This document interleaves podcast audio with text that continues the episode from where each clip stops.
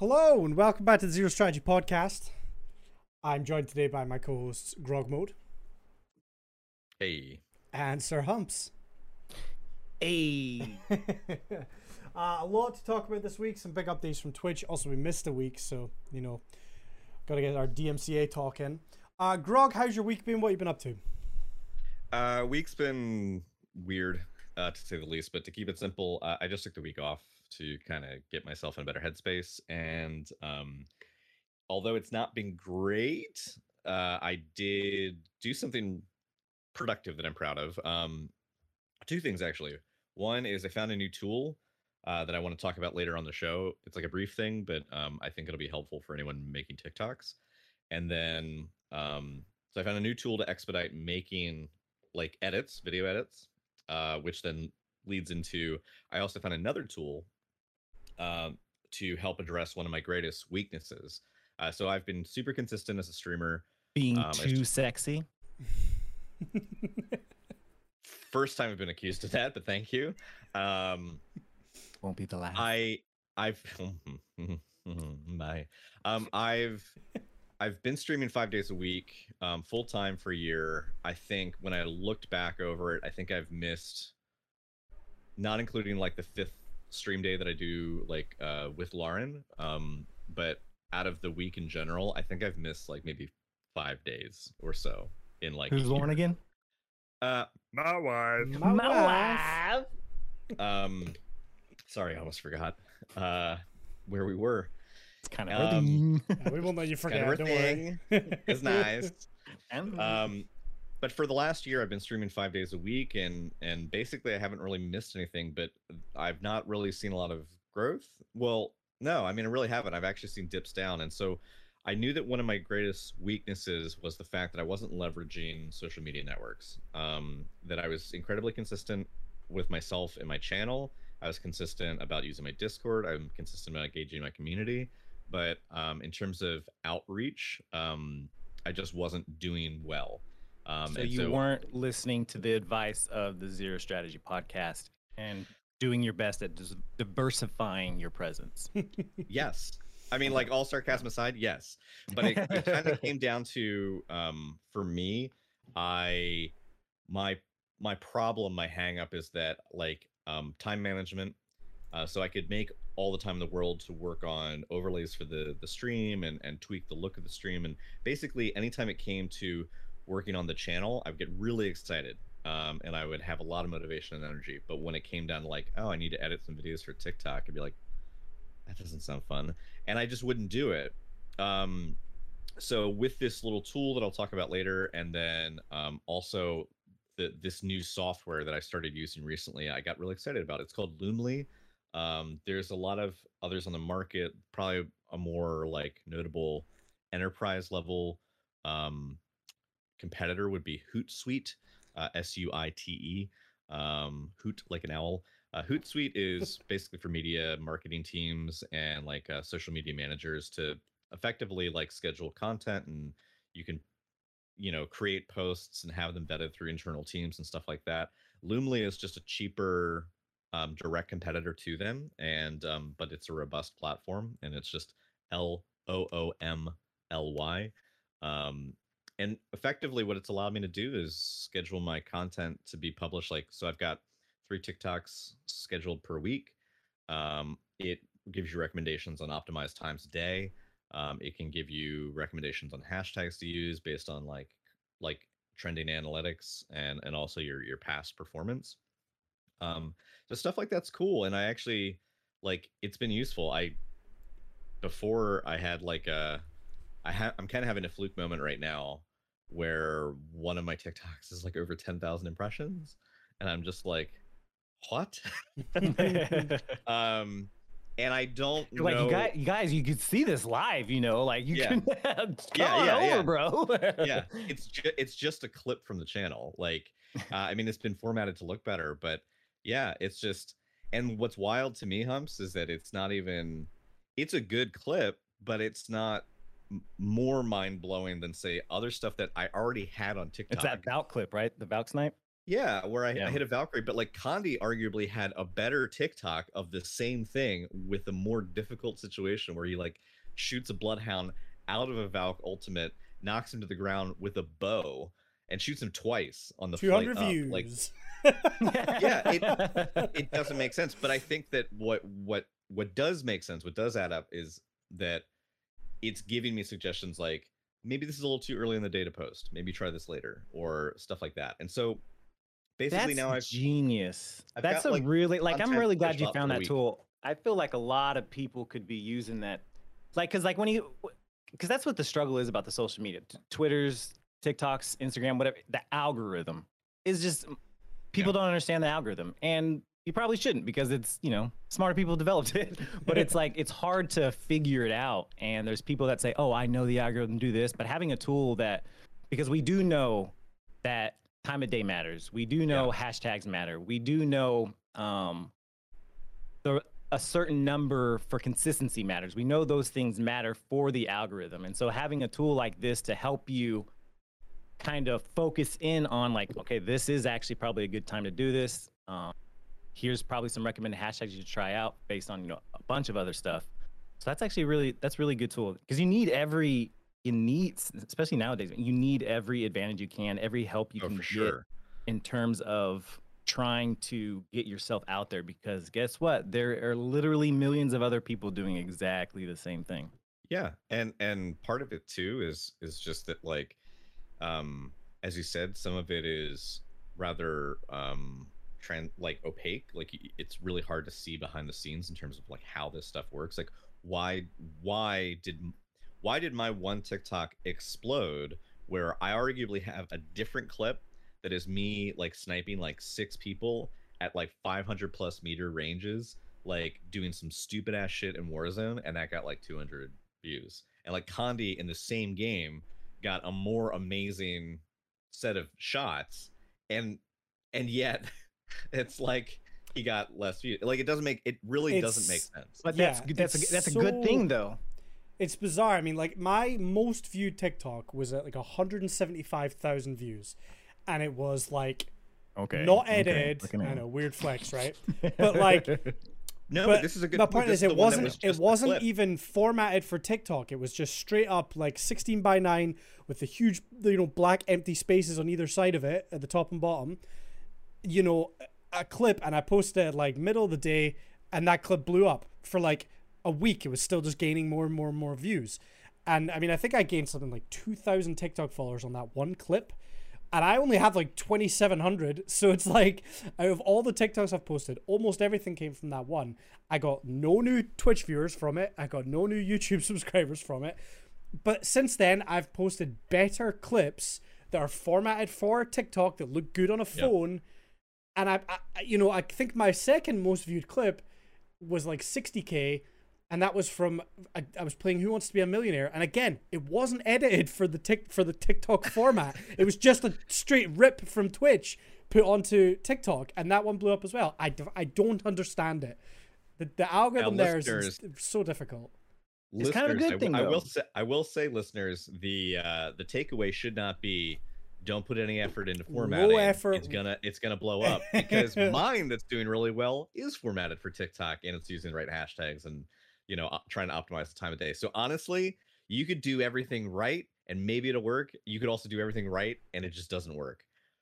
It's a crapshoot. But I will say because I know we're hanging on like our intros, but um, last thing I'll say is effectively the I was not practicing what we've been preaching on the channel and um and and the thing is that even if you know what you're supposed to do uh in terms of like outreach and engagement and you know um basically all of the the best practices for your channel even if you know them and what you should be doing it doesn't make it any easier to do it right? You're still probably a one person operation.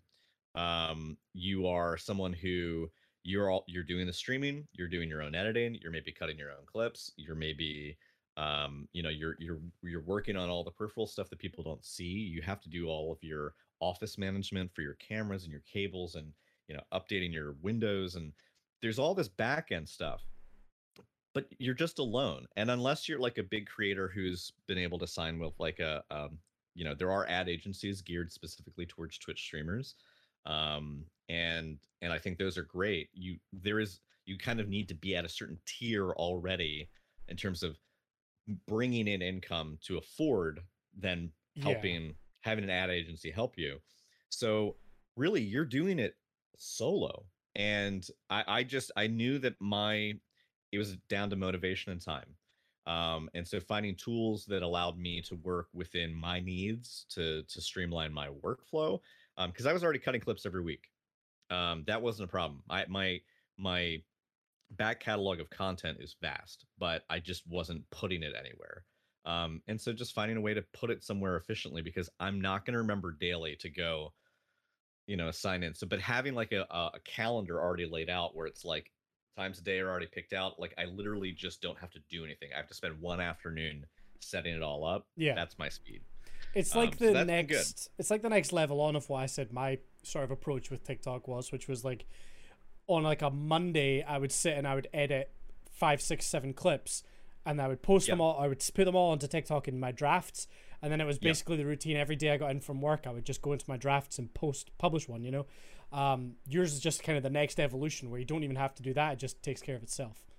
Dude, Um, I'm I don't even trust myself to make five drafts and then remember to publish them four other days. Do you know what I mean? Like I'm not because because I'm I'm I feel scatterbrain and and I know that's just my my way. So yeah, it's sometimes just taking a critical look at your your own not shortcomings, but like just I mean everyone has blind spots and everybody has weaknesses. Just figuring out what your weaknesses are and then just if you can figure out a shortcut to help streamline that um you know like because again my strength is i have a lot of content i just didn't put it anywhere Yeah. so this is helping me fix that gap in my my process so um yeah it's been it's been an interesting week uh i've been doing research and stuff like that in my time off streaming and i'm looking forward to getting back to it tomorrow Heck yeah.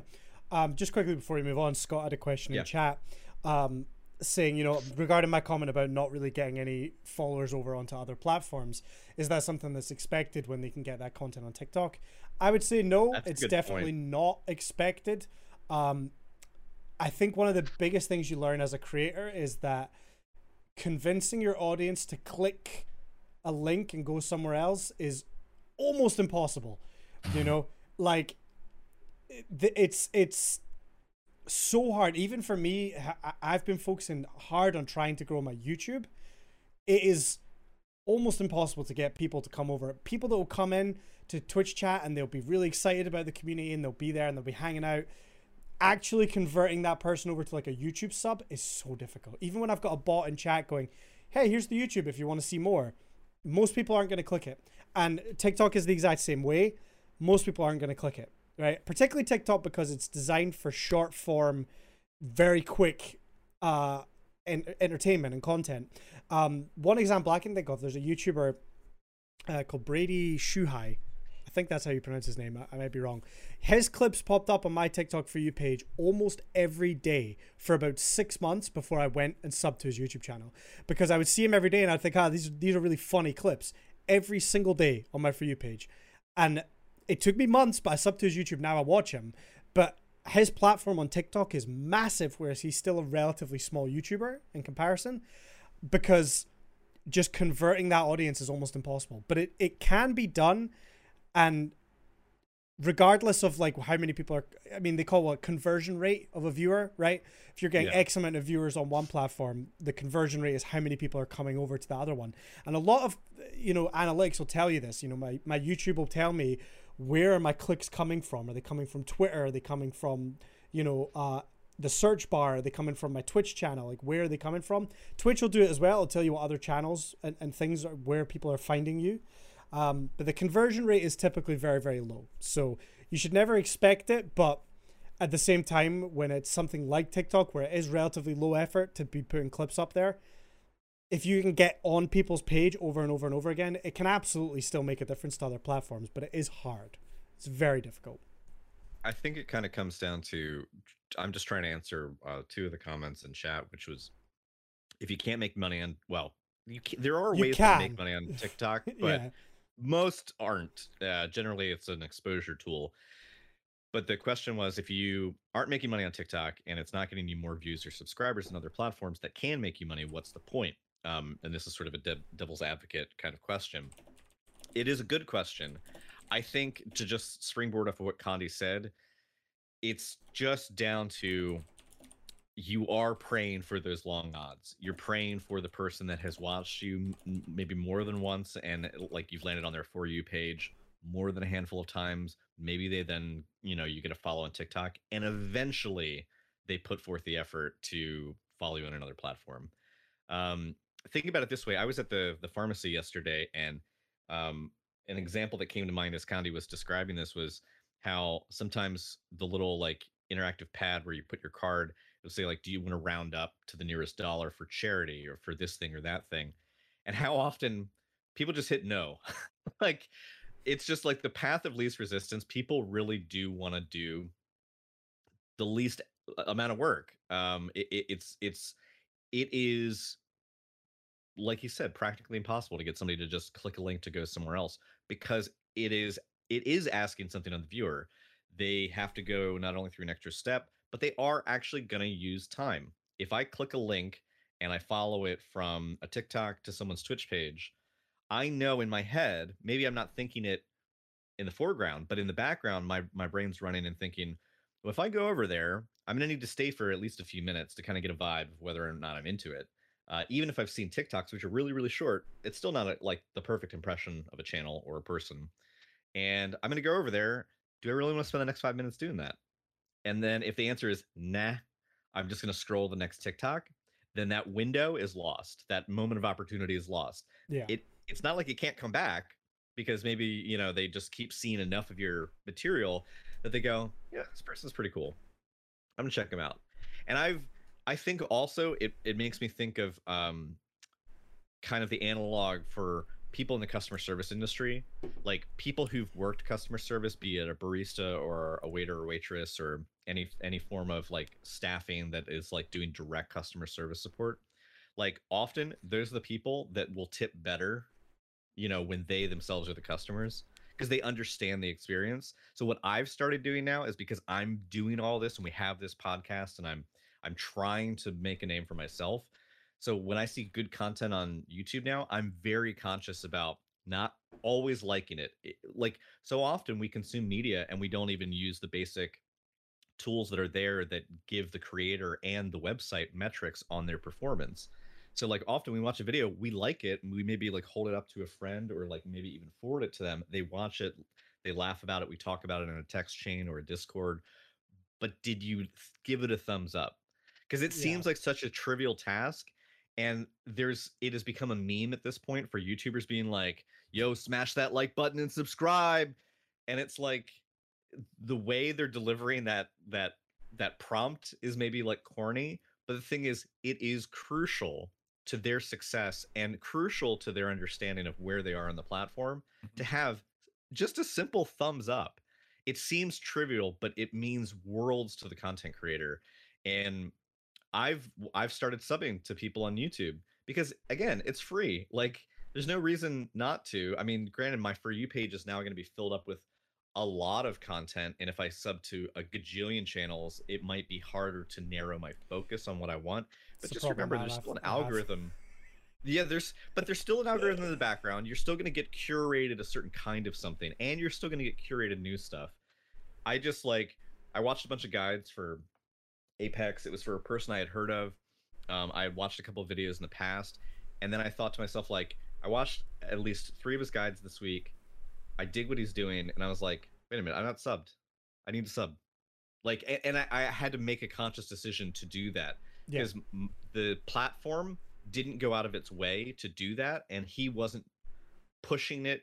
He's big enough that he doesn't need to be that aggressive in his pitches at the beginning or the end of a video but like he wasn't saying like yo smash that like and subscribe because he's got the viewer base but the thing is because he wasn't saying it and it wasn't on my mind i kept consuming his content and i wasn't doing anything to really benefit him Yeah. um, because something like youtube your success is driven by those metrics. And so if you're not getting that kind of feedback, it that it, I'm not blaming the viewer, but I'm just saying like as a viewer, there's things that we're not even aware that are happening, but it can directly impact the creator in ways that you know are are, are dramatic. Um, yeah, I have a couple yeah. other quick points before we move on with it. Like just Yeah. in regards to like, well, you know, why why necessarily bother with TikTok? The first thing is that obviously from an exposure point of view, there's no such thing as bad exposure. So if you can do it, do it. Um, if you consider, well, maybe okay, your conversion rate of people who are gonna like your TikTok and then come to check out your other content, if you say it's like one percent, right? Do you know how easy it is for people to hit a million plus views on TikTok? I mean, I say that none of us have done it, but I see TikToks all the time, constantly, all the time that are like completely like they're, they're I, they, there's like no real value to the content, but it's hitting over a million views for whatever reason, right? If you can ha- Yeah. if you can manage to get lucky and get in that algorithm and hit a million odd views, you know, one percent of a million views is a lot potential coming over to your, your channel. You can Yeah. never underestimate the sheer size of TikTok. It is it is un- unbelievable how many people are on that app. So it's always worth doing for, for that. The other thing I would say is that it can also help you get noticed by other creators, which opens up opportunities for collabing. Um, there is a Warzone streamer uh, by the name of Jordy something. He got big on TikTok because he posted really funny clips. They were they were faked, but it would be like he's getting to a, a a Warzone duo game with this kid on voice comms, and the kid would be like, "Oh, I don't have the battle pass because like my mom just lost her job and we can't afford it." And then Jordy would be like, "Well, tell you what, kid, if we win this match, I'll buy you the battle pass." And then it would cut to like Jordy driving the kid off of a cliff in a car, and just throwing the game. Right? Those sort of clips went really viral and the dude ended up being featured on like Tim the Tatman's stream. He then started playing with Tim the Tatman and grew a pretty decent audience on Twitch because bigger creators noticed him and was like, "This kid's funny. I want to work with him." Right? So it's, it's funny you mention that because Tim specifically has said multiple times on his stream, um, and we've mentioned it here on this channel that he, when asked like, "How do you find new people? How do you find people you like?" He has straight up said, "I find people on TikTok." Yeah. Like I just, he's like, I'm just laying in bed, or I'm like, you know, just you know, chilling on my deck, and I'm scrolling through. I watch a clip. That person's funny. That person like has six skills, and like he's like, I'll follow them on TikTok, and then you know, he wasn't saying that as like the this is then how you will get to play with me, um, but he was saying yeah, for him though, that's how he finds people. That his mean of interaction is he's streaming. If you're streaming, you don't have time to lurk in other people's streams while you're streaming. Like you can have their, you know, page tabbed, but you can't interact meaningfully. So like someone like him who's at the status he is and with with how frequently he streams, that guy's not gonna like sit in anyone else's stream and watch. But Yeah. he does have time for one minute highlights. Yeah. You know, and like that sometimes that can be your audience too. exactly. And then just to answer Scott's question as well, um, regarding what I was saying, there's a, a YouTuber I found through TikTok. Um, so he was asking why bother subscribing to the YouTube when you can get the best of content, uh, quote unquote, best of on TikTok. Um, and he's saying he must he gets put off when he sees a content creator selling the other sites when he can get the content already. Um, I mean, for me, the reason that I went and subscribed to his YouTube was because I just personally enjoyed seeing his content on TikTok so much, and I know that a like on TikTok or a follow on TikTok doesn't really support him. Whereas, you know, if I go over and subscribe to his YouTube and watch his YouTube videos, it's more likely to support him as a creator. And I enjoyed his content enough that I wanted to give back and be like, hey, I'm to go subscribe. And also, you know, for me, it's like instead of just scrolling through my For You page and I'm seeing a 60 second clip, I can then just sit down and put on a full video and watch it and enjoy that without having to just wait for the algorithm to give me a clip from from him. Um, that was my reasoning, but I understand the point. the The thing as well is that remember that creators are trying to diversify as much as possible because it's the safest way to do it. You know, if Twitch just disappears tomorrow, then you'd need to have something else to, to fall back to. That's why I've been focusing so hard on YouTube because if Twitch does disappear, at least I've got some base on YouTube to start from. Um, but you know that's kind of the key thing is that really I can understand it can be frustrating when a creator is trying to say go check out this platform, this platform, this platform, and, and it can be obnoxious, absolutely. But um, I guess me looking at it from a creator point of view, I see the benefit to it, and that's why I was like, okay, well, this particular creator I enjoy, I'm gonna go subscribe over there and, and support him on you know his other content, um, because that's you know what I would hope people would do if they enjoyed my content. Um, but bottom I mean, line, if, if you can look at it as well with uh, Tim, because like the way he said, I mean, so yeah, so you're not gonna may, maybe not make money on TikTok, most likely not. Um, your conversion rate is probably gonna be super low, but if you do blow up, like Connie was talking about, you know, one percent of a million views is quite a lot of new people clicking over. Um, but then you know, bringing up the whole Tim thing where he says he finds people, you know, he may not like you said, it's not a guarantee thing, but like you can look at it as like, yeah, you may not get money, you may not get the conversion rate, but you might get the networking aspect of it. You know what I mean? Other people seeing your stuff, um, to where like, oh shit, that's funny, and then someone like shares it, like, hey Tim, this dude did this, whatever, you know, something like that, to where Yeah. like it gets you noticed, and then bigger people that already have established communities, established whatever, they kind of bring you into the fold and stuff, and that can help you. Obviously, would help you grow. So I mean, it, you can look at it as kind of like a networking thing.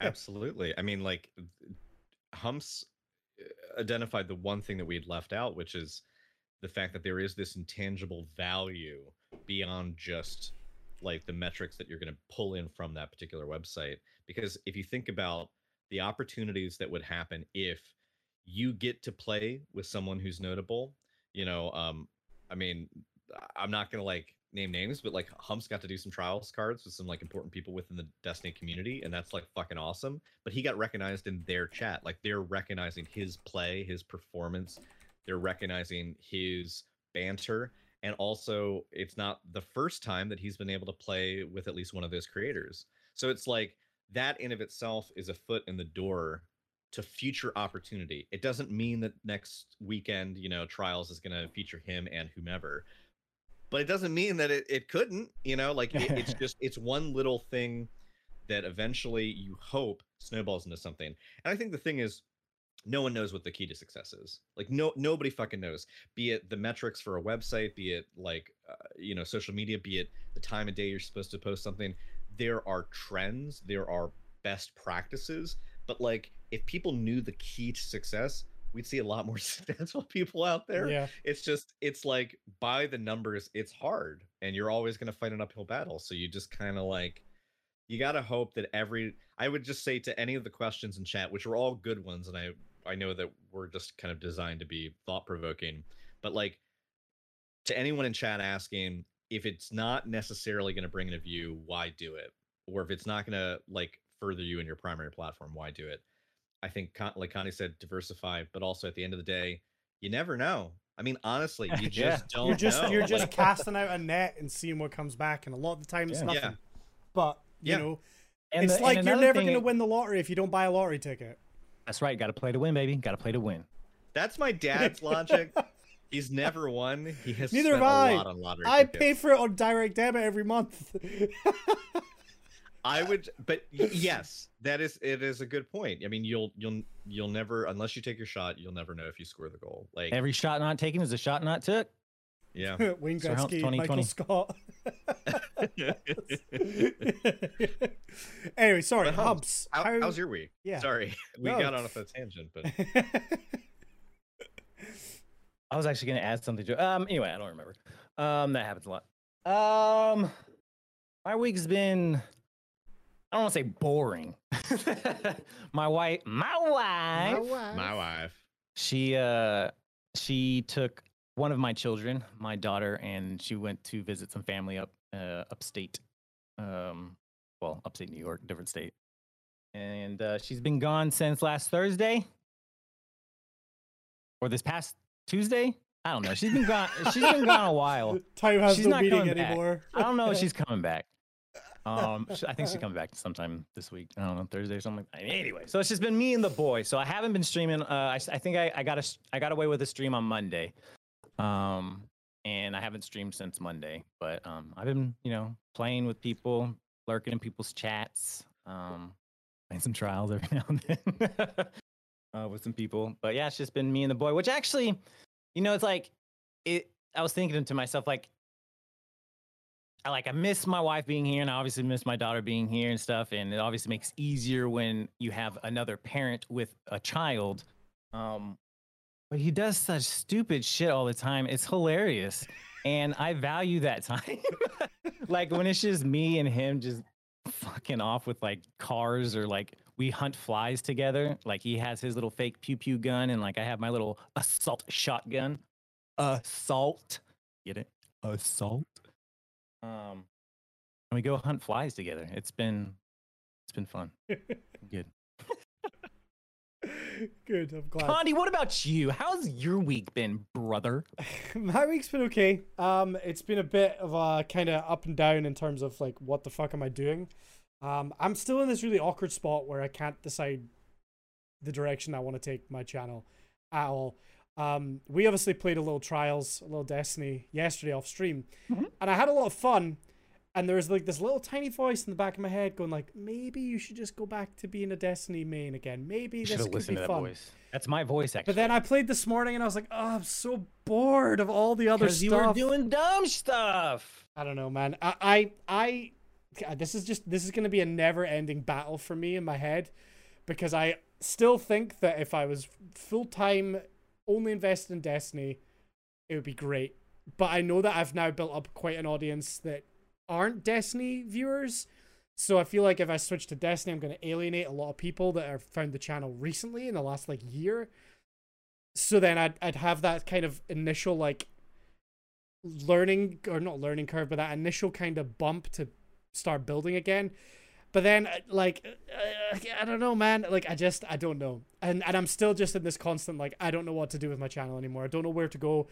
I, I'm still loving Apex, um, but I, I get I get the impression because I've I my introduction to you is when you were a full time Destiny main, and I've seen and I've followed you for close to two years now, and I'd say that like within that time span, having seen both sides of the channel, um, you switch it up and do a variety stuff, and you doing just Destiny stuff. I think that the existential crisis that you keep running up against is do you uh, regardless of what game it just seems to c- keep coming back to do you become a blank main? Do you only focus hardcore on one game like sandbox? Or do you keep it variety with a focus on a particular type of something? You know focus on shooters with other stuff sprinkled in. That is that i think is your seesaw because you keep I, because like even for a period of time it's like you were almost kind of like am i an apex main like am i like what are you i don't know i i think your greatest strength condi is the fact that you are versatile and i think that you have produced some of your best content uh, when you are playing what you want to play what you're excited to play Hmm. and i think that just circles back to variety has been i think not necessarily just good for the channel but i think it's been good for you. Um, and i think that you've had a lot more fun sometimes doing these what are supposed to have been one-off streams where you just play blank but then like you had so much fun with it you come back to it later. Um i think thing- but there is there is a bit of dread there because then it's like well when you when your attention does wander and you get because you you are moving from game to game to game that next game that you move to maybe isn't going to have that same spark or you're going to play something you really like and then when that spark is gone then you're like what do i do next the thing for me, and I, I I've said it before, and I keep saying it, is that every so often I'll be playing, and I'll be sitting playing Apex, and I'll be like maybe four or five hours deep into a stream, and I just have this little voice in my head being like, "This isn't like you're just sitting playing video games, and you're doing nothing else. There's no extra level. There's no content. You're playing Apex the same as tens of thousands of other people on Twitch right now, and." that little voice then starts to really get to me because I'm like, I should be doing something else. The the one of the most fun streams I've done recently, uh, and I think my community would agree, is when I decided, okay, today people can choose channel points to ban a word, and if I say that word, I have to do a punishment. And I played um, Resident Evil and Apex during that stream, but the game was not the the focal point of that stream, and that's to me I finished that stream and I was like, obviously, a mess. I was like, I had like lipstick on and like all sorts of weird stuff. But I finished that stream and I thought, yeah, like I actually feel like I did work today. I feel like I put thought into it and I've come out and I feel like I've actually done, I've achieved good content. You know, that was Yep. my my thing, and the game was kind of secondary. And I I always feel like for me again, I'm not a good player at games. Like I'm not the person you watch because oh they're cracked at this game, uh, or I'm not the person you watch because oh they have a lot of knowledge about this game. I think I'm quite comfortably like okay I'm the dumb person that might give you a laugh if you're watching it. So like You've just got a great watching me struggle in plat Apex, I don't know. For me, I don't ever. I want. I don't want the game to be the the major focal point. I, I want to be doing something Yeah. else on top. But as you guys know, it's sometimes hard to come up with that sort of thing. And a lot of days I get home from work and I'm like, I sh- I have to stream. I haven't streamed in like two days. I have to stream, but I have nothing planned, so I'm just gonna play video games. And then I feel bad because I'm not really doing anything extra to to make that fun and, and more unique. Like the banned words thing was great because not only was it like a little bit of extra difficulty for me and, and having to think about what I was doing and think about what I was saying, it was more engaging for chat because they got to interact with channel points. They were actively trying to trip me up to say words that I shouldn't. And it kept the stream moving. You know, there was never a lull in chat. It was all good. And, and that's the kind of thing I want to be doing every day. But that's just not really feasible. So I guess it's more coming to terms with myself that like, hey, sometimes I just have to do a normal stream Yeah. and not play games. But then again, somebody said to me today in chat, like, what are you excited about? What games are coming out that you're excited about? I I got nothing, man. And part of me's like, maybe I'm just over video games. like as weird as that sounds to say, it's like I still want to stream, I still want to be on Twitch, but I don't think I, gaming is really the thing that you know. I, I, I don't know if I just need to find a new game or or what, but I'm in a, Something a you've weird commented spot. on before is um is how you've given direct examples of streamers that you appreciate where they've come up with like a shtick or a routine. Hmm. So like, you know, people who, you know, they uh they have a thing that's specific to their platform. You've mentioned specific streamers by name where they have a segment where in that segment they will uh, watch something with viewers and commentate on it, or they'll have viewer submissions for, you know, be it art or music or whatever, and then they riff on that. Like, but it's kind of like a thing where it's specific to their channel. You know, Yeah. that that is when you think of their channel, you think of this shtick. They have this, um, I don't know. They have the they have this performative aspect where it involves a very specific activity that they do and and i uh, one of my i know one of my counterpoints was to, to that was like how a channel that i like just started recently doing like um like audiobook but like they would do audiobook bingo so like if something happened they were like taking a drink. Um so you know they would they were reading shitty romance novels and they would cite all of the things that might pop up in a romance novel. Like i haven't seen that before but i think the the challenge with coming up with those cool segments the, those things that you can like um get into is one how will they weather in the long term because i think eventually the whole banned word thing if you did it every stream Exactly. would lose its novelty and i think and and the people that I, at least i've seen that have these segments they're not doing it every stream they're doing it couple every like every two three streams you know what i mean Mhm. um and i think that's then tricky because then it almost is like well if you're gonna have these i think it almost supports your idea your point that you you gotta have some normal streams some where you're not overthinking and overstressing about what's my routine today? Like what what is the what is the driving um,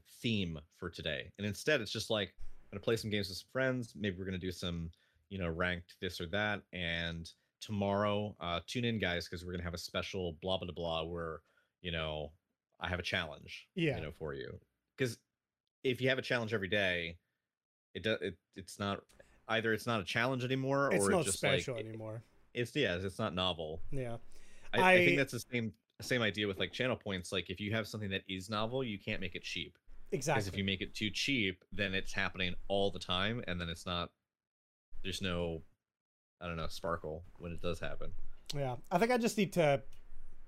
I don't know. I just need to come up with more of those things and kind of accept that there is going to be days where I'm just live playing a game, and that's fine.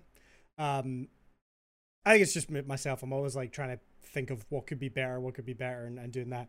I did do a pool stream this past week. yeah, yeah, you did. which it was uh, well received. I mean, it was Yes, brief, it but was. like people, yeah.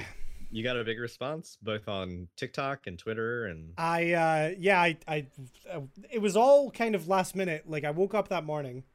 It was super nice weather. Went outside and I was like, okay, there's like no wind. It's sunny, it's warm. And I thought I'm just going to test going live like straight from my phone and see how that works. And it seemed to work good. I was like, okay, this will be fun. Uh and then I was like, fuck it. Let's just do it today. I'm going to just you know, turn off the stream. I'm going to go fill the pool and we'll do that. But my downfall was I didn't actually come up with any content to do. So once I was in the pool, it was kind of just like, okay, now what do I do? Trust me, that was enough content for everyone. But the uh the the there was a few downsides. It took longer to fill the pool than I thought. My garden, even though it's on a very very slight slant, made it so that all the water uh, just went to one end of the pool. and uh in Man, between me gravity's a bitch.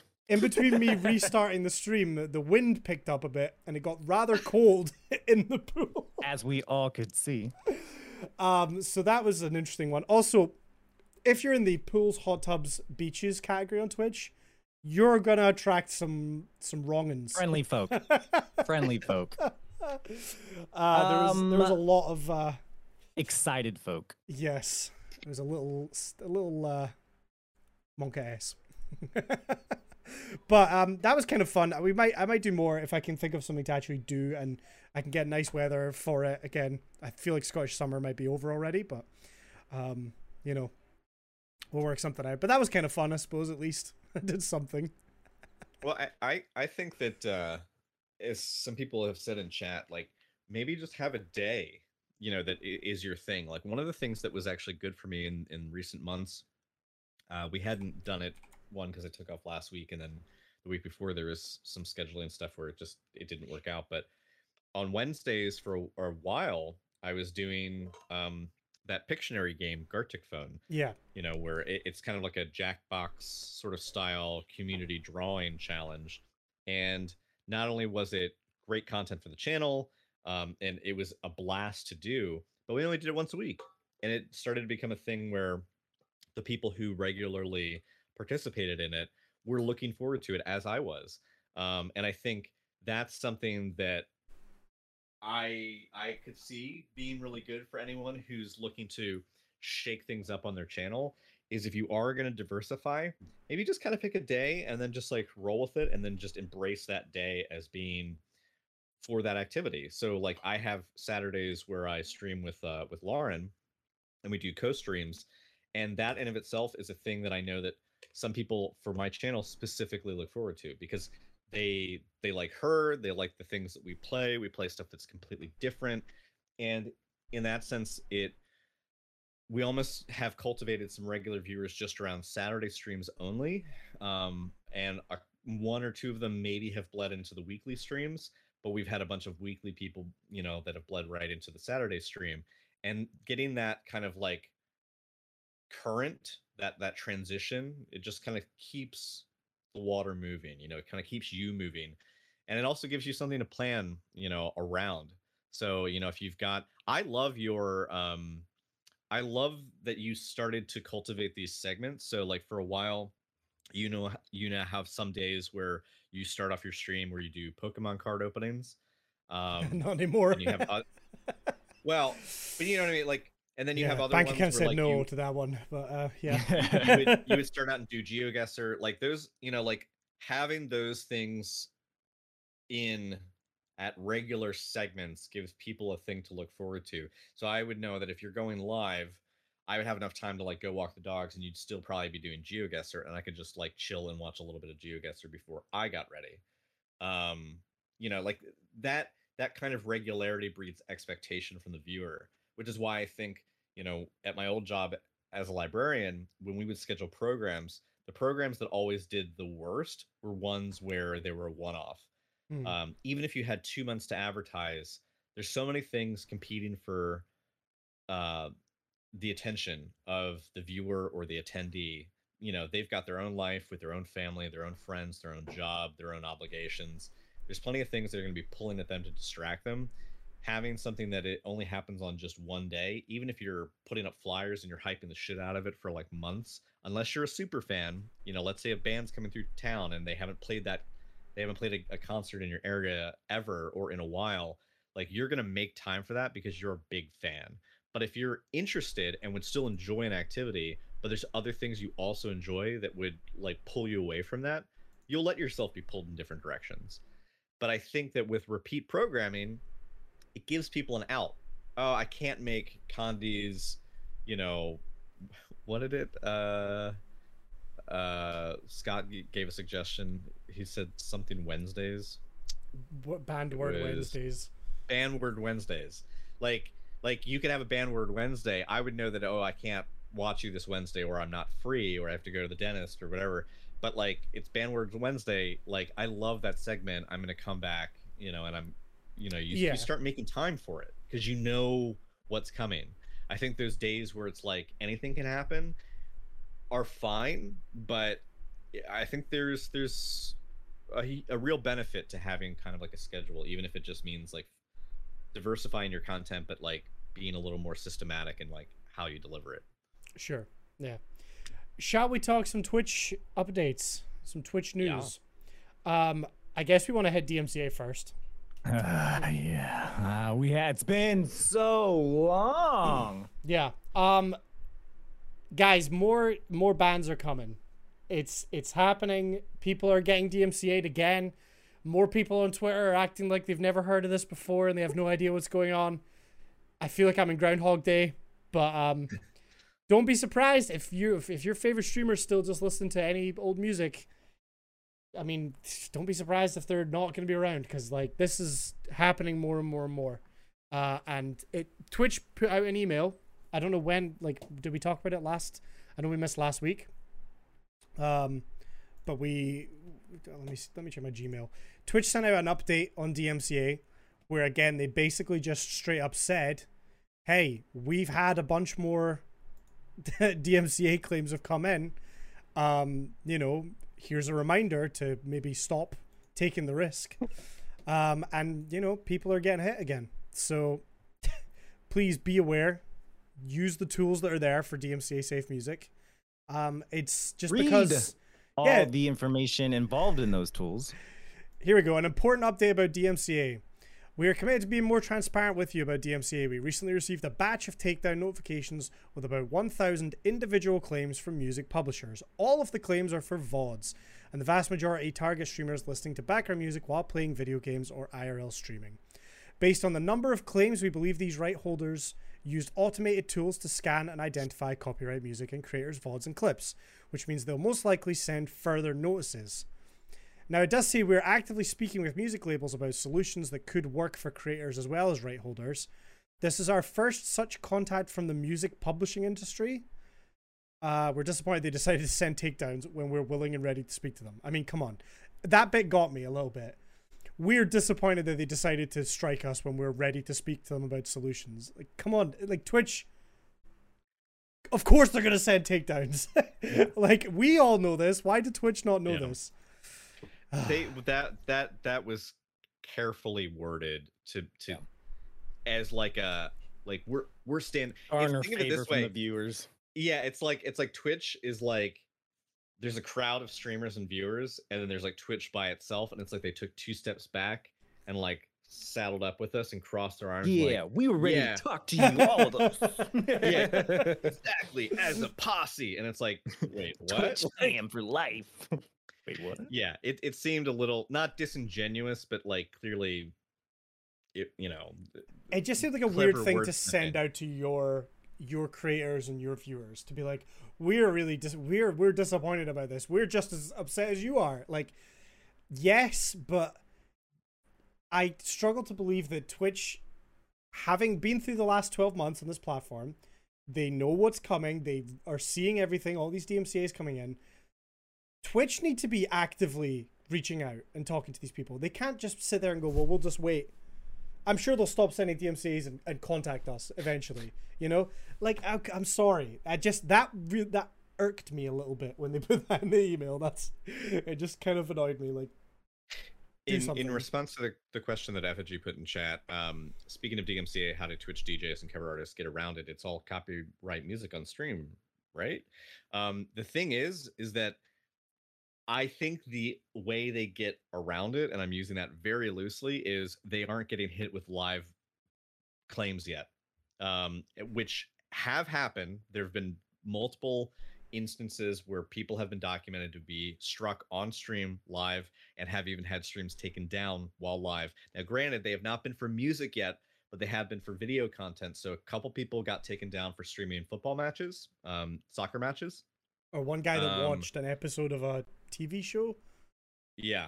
So that has happened, and those have been live. And so we know that live DMCAs are possible. However, I don't think, based on the people that like we here on the podcast follow through like the industry and like the the, the channels that we're kind of keeping tabs on through stuff like Twitter, I've not seen any documentation that has happened for music live.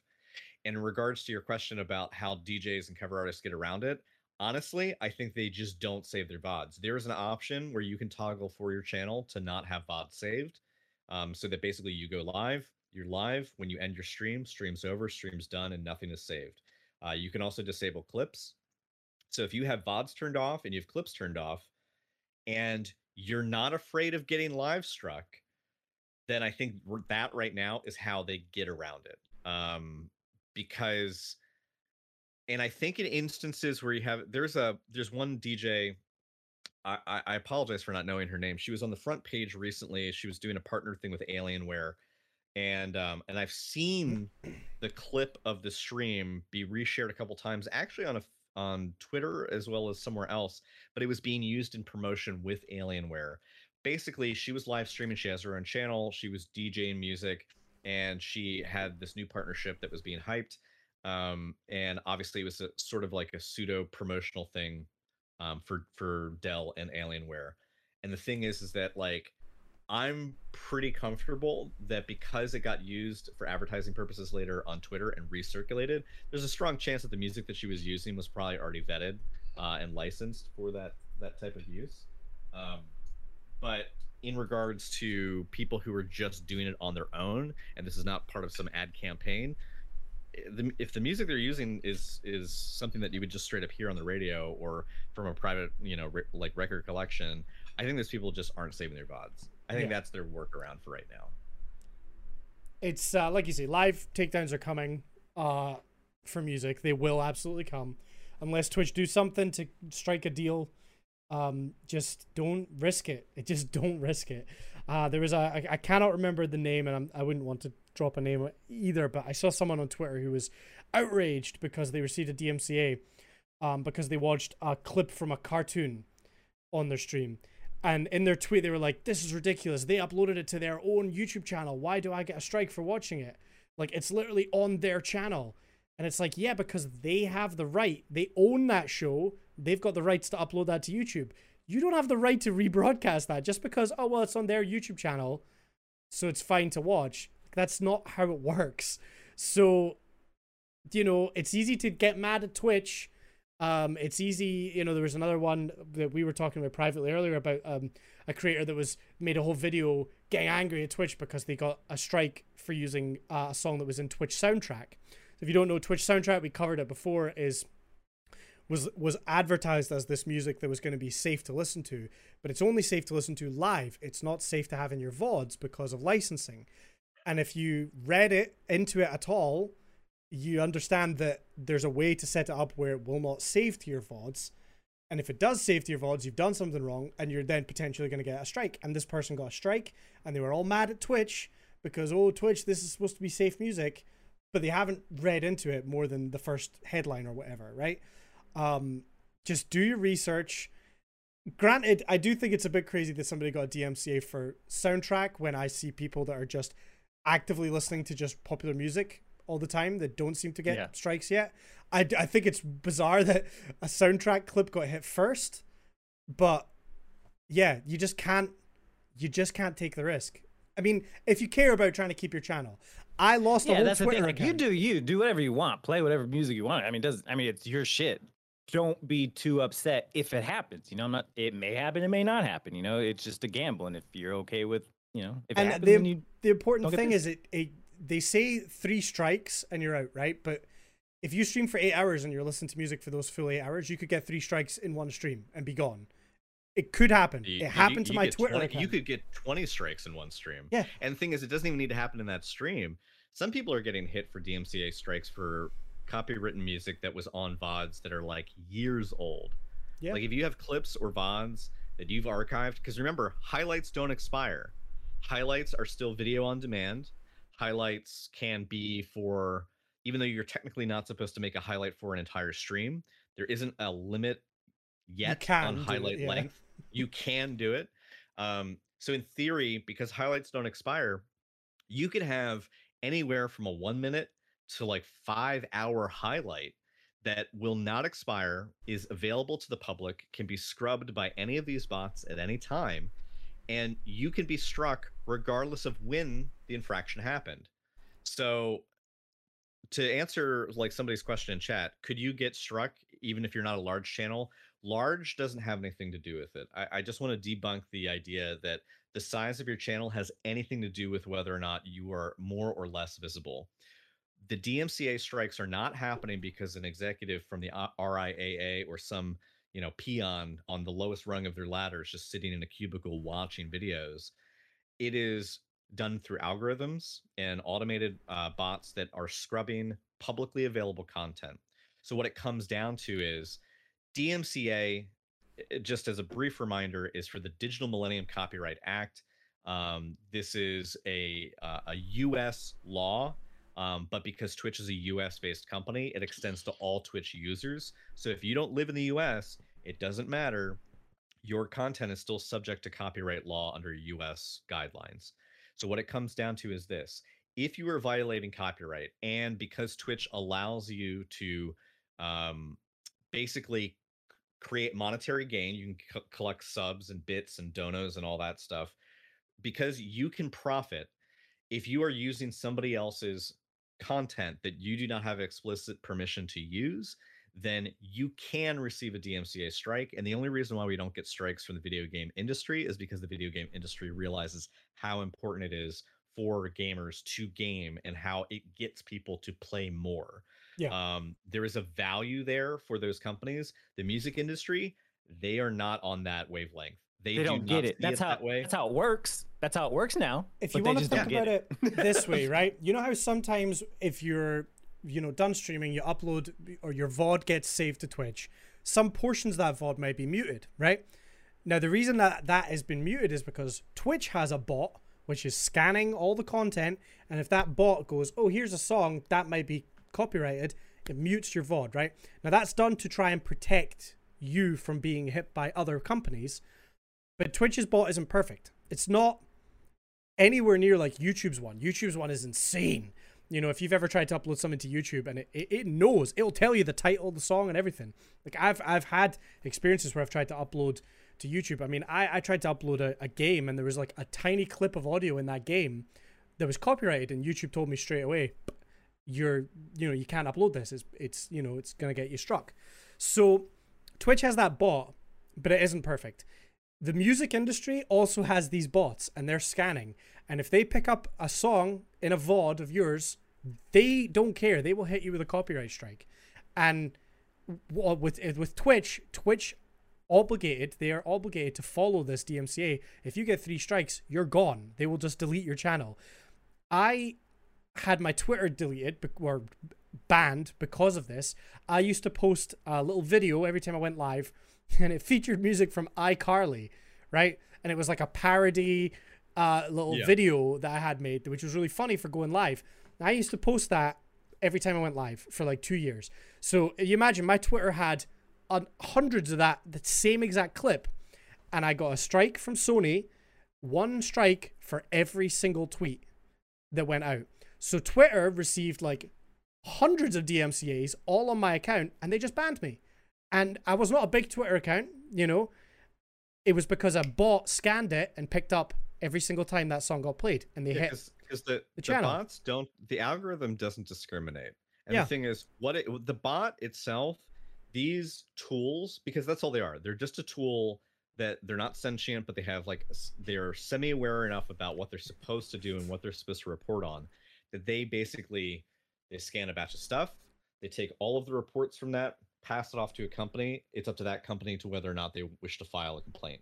And because as the tools improve and as it becomes easier for not only the collection to happen and the handoff to happen, but once you can take that handoff and automate the complaint process, actually automate the claim going out, that's where we're at now.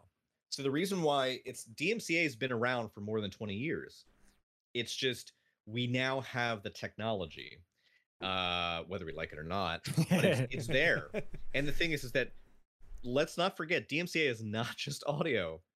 If you have technically, if you have a starting screen or an ending screen or some bit of content on there and it shows fucking like um, Naruto or it shows like Dragon Ball or it shows like any pop culture artwork that you did not draw or have commissioned or even if you did have it commissioned and the similarity is too close to the original you can't do that technically. I mean if i fucking like put mickey mouse on the you know my starting soon screen or like uh like maybe warner brothers like that's all folks and i had like a porky pig at the end closing out if i didn't do a parody of it if it wasn't satire and enough of it was changed to be uh permissible by law for me to do that like i could just straight up take the warner brothers ending screen logo slap that on my overlay for the last like minute of my stream and technically if warner brothers saw that and documented it i could get a dmca claim because DMCA is not just audio, it's any copywritten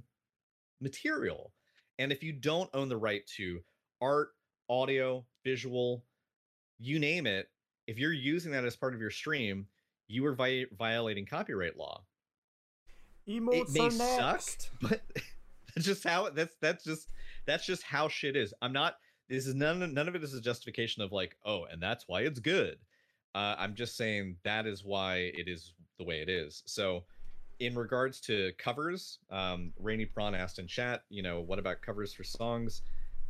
Dude, if if somebody covers a Prince song and puts it out on an album, uh, and that album sells, that artist had to get explicit permission from the estate or from the other artist or from the music label that owns the rights to that artist's song to do the cover of that song and they had to get a license so that they could then release that on their own album and make money off of it. And there's a possibility as per that agreement that they make some royalty off of the cover. Do you know what i mean? So if you do a cover of a song you may not be getting 100% of the proceeds off of your cover because of the deal that you had to make to acquire the rights to then do the cover to begin with. So if you are an artist sitting in your bedroom and you're a talented musician and you're strumming away and you're playing other people's music on stream, if you have not been given permission for that, I would say be very, very careful because if you are affiliate or up, if you're someone who actually can make money from Twitch, if you are receiving income or have the possibility to receive income, uh, and even if you don't, even if you're not affiliate, you could still set up a donation link. Because remember, you are uh, a format for reaching an audience if that audience is capable of giving you money, you are still making money through the platform. And that in of itself is not like going to be considered fair use. You sitting there playing, you know, Oasis Wonderwall on stream is going to get you in trouble if that song is picked up by a bot and identified as, you know, um trash, garbage. Yeah. Terrible. Andy's playlist. But here's the thing. I mean, if it's a cover, will it be picked up? Because what the bots are scanning against is what is on file. So like you know eve perfect example. Eve someone who is part of our podcast uh, she's in chat right now. She did a corny elvis impression. Oh, oh, oh, oh, but like sang part of a song. She got muted on a vod because the algorithm thought this might be elvis.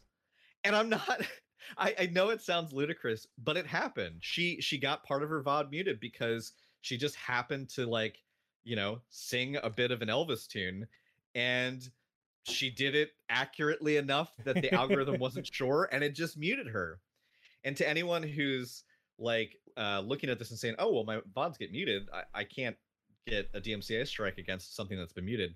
Yes, that's true, but that's uh, as Candy said, that's only the bit that Twitch caught. Basically, you've got two competing algorithms. Twitch's algorithm is trying to cover your tracks and basically cover up any infraction so that it can't be earmarked later for a claim to be filed against it. And the other bots are looking for anything that Twitter, uh, Twitch is not covering up. Yeah. So, and because we know live DMCA strikes are possible, there's just no reason to like test limits The, the- unless you don't care about your channel. That's like, it. If you don't care, The thing is, you, You know? I, I just, I worry that there's a lot of people saying, well, I haven't had a strike yet, so I'm just going to do what I'm doing. And if I get a strike, maybe I'll think about changing things. Uh, and unfortunately, it's just not that easy. It can all be gone in an instant if you're not careful. Um, if you care about your channel, it's just something to be smart about. I don't want to see people lose sometimes years of work when it Yeah. could be avoided. Because that's And- the thing. It's like it's just it's one stream. Yeah. That's it. You'll have all the strikes required in one stream. Done. So it's it's not even about like, oh, if I can just if I just get one strike, maybe I'll just, you know, then I'll maybe take it ser- a little more seriously. Like what are the chances that only one time in your entire stream That if you're listening to. Spotify, are you just gonna oh, it's only gonna get hit once on that? No, you're gonna get hit for every single thing that was on there. Gone. So it's you're not gonna have a chance to get like, oh, I got one strike. I mean, you might if you're It's playing a Twitch soundtrack, I guess. I, I just you know again and i think it's important to say you know i've been on twitch for like four years. Twitch don't care. If i get my three strikes they don't care that my channel's gone. They're not going to step in and save me you know? Even the big creators twitch are legally obliged to follow dmca if nick mercs got hit with three dmcas twitch have to ban him. They have to Th- th- otherwise they're in breach of dmca and they could be sued and twitch could disappear it's yeah, that's, That's the thing. It, it, that's that's in Twitch's harbor. mind. It's either cut Tim the Tatman or Twitch is gone. Like those are the two options when they get a DMCA strike on, like say Tim had it. You know what I mean? Like that's Yeah. that's Twitch's only option. I either ban this guy who makes us a lot of money, or Twitch is gone completely. it the What are thing they is do? They're it's chopping the leg off. I'm not saying that I agree with this. I think we're all pretty clear. The DMCA it shouldn't be the way it is. It's not meant for this. DMCA is not meant for Twitch and YouTube because it was it was made. DMCA was a law that passed way before this even happened, right? DMC is being abused by these companies. Of course it is. And I, I, I saw a comment in saying, you know, it's not like somebody playing requested covers on violin is going to topple a record label. A- absolutely not. I agree. It's it's insane. But it's the music industry not understanding, you know, the way the world's moving with online content and things, and they're just trying to use this old law as an aggressive way to attack these things, and nobody wins. Nobody wins. It, it, it's we we all agree that this is stupid, and it, you know if it was up to me, you know we wouldn't have DMCA. Granted, it needs to be there in some form because the last thing you want is for somebody to be, you know, like Grog saying, me just recording a, an album that's just other people's songs and then releasing it and make money. That's not fair. DMCA exists to protect people that come up with these, you know, materials, and and that's in theory great but it needs to be updated for the modern age. And unfortunately, we're just kind of fucking stuck and we have to just go along with it. And you know what? Every few months, a ton of people get banned and everyone gets all upset about DMCA and everyone gets mad at Twitch. It is not Twitch's fault, but everyone gets mad at Twitch. And then guess what? A couple of months go by and everybody forgets all about it and everyone just goes back to normal and then more people get banned. And it's just this ever going cycle. And as somebody people that want to turn a blind eye because they don't want to have to face the reality that Yeah. it means you can't just put on Spotify and play what you want. I mean, it just boils down to the thing that you want to do, you can't do it. and like, Is finding it stupid? Yes, we all agree it is dumb as fuck. We are not saying that we Yeah. agree with this. At trust me, we do not agree. We fucking bane hate of my life. We hate it. Fucking hate it. It's garbage. But there are and he- options. There are options. Real quick, you got pre- you got Pretzel. Conda uses Pretzel. I use Pretzel. You can get you can pay for it. There's a free version. Um, it has cut once you have it, you set up an account. You can play their stuff. You can and you're you're safe. Um, Spotify, they have DMC. You can just search up DMC free. A lot of it's uh, lo-fi um, EDM type stuff. Harris Heller, everyone knows Harris Heller. He has and a vet your playlist. sources though, because there Vet- yeah, are yeah, plenty yeah. of people who will maybe say stream safe or DMCA Yeah. free. And the thing is, if it's just composed by some person you've never heard of, you cannot trust that. Right. The music industry is industry's there is a tricky. tra- a lot Right, of yeah. people So, own but- rights all over the place. Yeah. So here's here's the other thing too, is that sometimes people will say, "Yeah, my stuff is not. Uh, You can use my stuff wherever. I'm the artist." The thing is, some of those artists, with the best of intentions, say that, but if they have, if the rights are held by the music label, the music label is the are the people who are going to come after you, not the artist. So you can have, you know, someone notable, and they that person says, "Hey, use my stuff. I'm totally cool with it. You can use it on stream. You can use it in your YouTubes." But like, if the label isn't cool with it, if the rights holder is not cool with that, then or let's say they collabed with someone, they had a guest artist, a singer, a musician on that track. If that other artist has any rights to that song, even if one person like you know composed 60% of the music if the other person did 40% but like they still have some sort of legal claim to the song if person a says hey, yeah you can totally use my stuff and person b is like i'm not fucking cool with that person B Strike can 'em. come after you. Like, so, but th- but on Spotify, as Hump said, you can search for DMCA free, but there are known platforms that you can use through Spotify. Um, Monstercat is one of them. Monster F I- Cat. Yep. FIXT is one of them. NCS is another one of them. Um, the non NCS is for non-copyright sound. Uh, FIXT is more geared towards like um, they're they're a, a music label that specifies in sort of like EDM, electronic, uh, industrial, and kind of like uh, just more like aggressive electronic stuff. Um, but they have like a gaming playlist, a cyberpunk playlist, a, a chill playlist. Harris Heller, is, as Hump said, is someone else. Um, so you you still want to go with a vetted source, and that means you can still use Spotify, but you can only use those playlists that are vetted. You can't just play whatever you want. Yeah. Um, I'm just, mean- I'm telling you, you're Yeah. gonna see a bunch more creators get banned in the next few weeks, months. Uh, I have friends that are still streaming and just listening to whatever they want, uh, and you know, uh, it's gonna happen. You know, and I and you can't always tell because some people i mean so we listed basically like and pretzel there's a paid version but we listed basically like free version spotify pretzel um you know looking up those things they're, they're free you could just listen to which you know i i bounce back and forth between pretzel um harris's um t-pain has his on soundcloud um I, he specifically said he created it on stream he created playlists he's like yeah use my shit it's fine um oh, there's Uh, another one that I want to recommend um, through Spotify. Slamhaus, S L A M H A U S. He streams on Twitch. He streams a couple days a week. Uh, he his back catalog of music, specifically, if you go on Spotify and you look up the artist Slamhaus, um, he does a wide range of music. Some of it like more skewing towards like Indian lo-fi, but it's not just like uh he has like rock and he has like pop and it's it's kind of all over the place you should really check him out but he has confirmed on stream uh, that his stuff is stream safe uh, he makes it all on stream uh, he is given like permission via multiple posts across multiple platforms on the internet you can use his stuff he's a pretty cool dude um if you actually want to watch him construct the music that you can then later listen to and then replay on your own stream you can. Check him out. Um nice dude. But there are people who are like that that are cool. The thing is is that we just we can't ignore the fact that the view of these companies from the outside is that Twitch is a platform where the the content creator who is streaming live content whether it is their content or someone else's can make money off of it through Twitch as a platform um, something that we came up in our, our group chat like earlier in the month or a couple weeks ago was someone I follow. They predominantly are a PvP player. Um, they play online shooters. This person, you know, they do long streams, maybe six, seven hour streams. They took a break to have a meal, right? Like, so plenty of people might do throw up an away screen or they just like cover their camera while they're eating. This person sat and for 40 minutes watched a Hell's Kitchen episode on YouTube, the full fucking episode, like 45 minutes of content with their chat. And most of the time they're silent and otherwise they're chiming in and they're taking wagers with their chat about like, you know, this contestant or that contestant who's going to get voted off.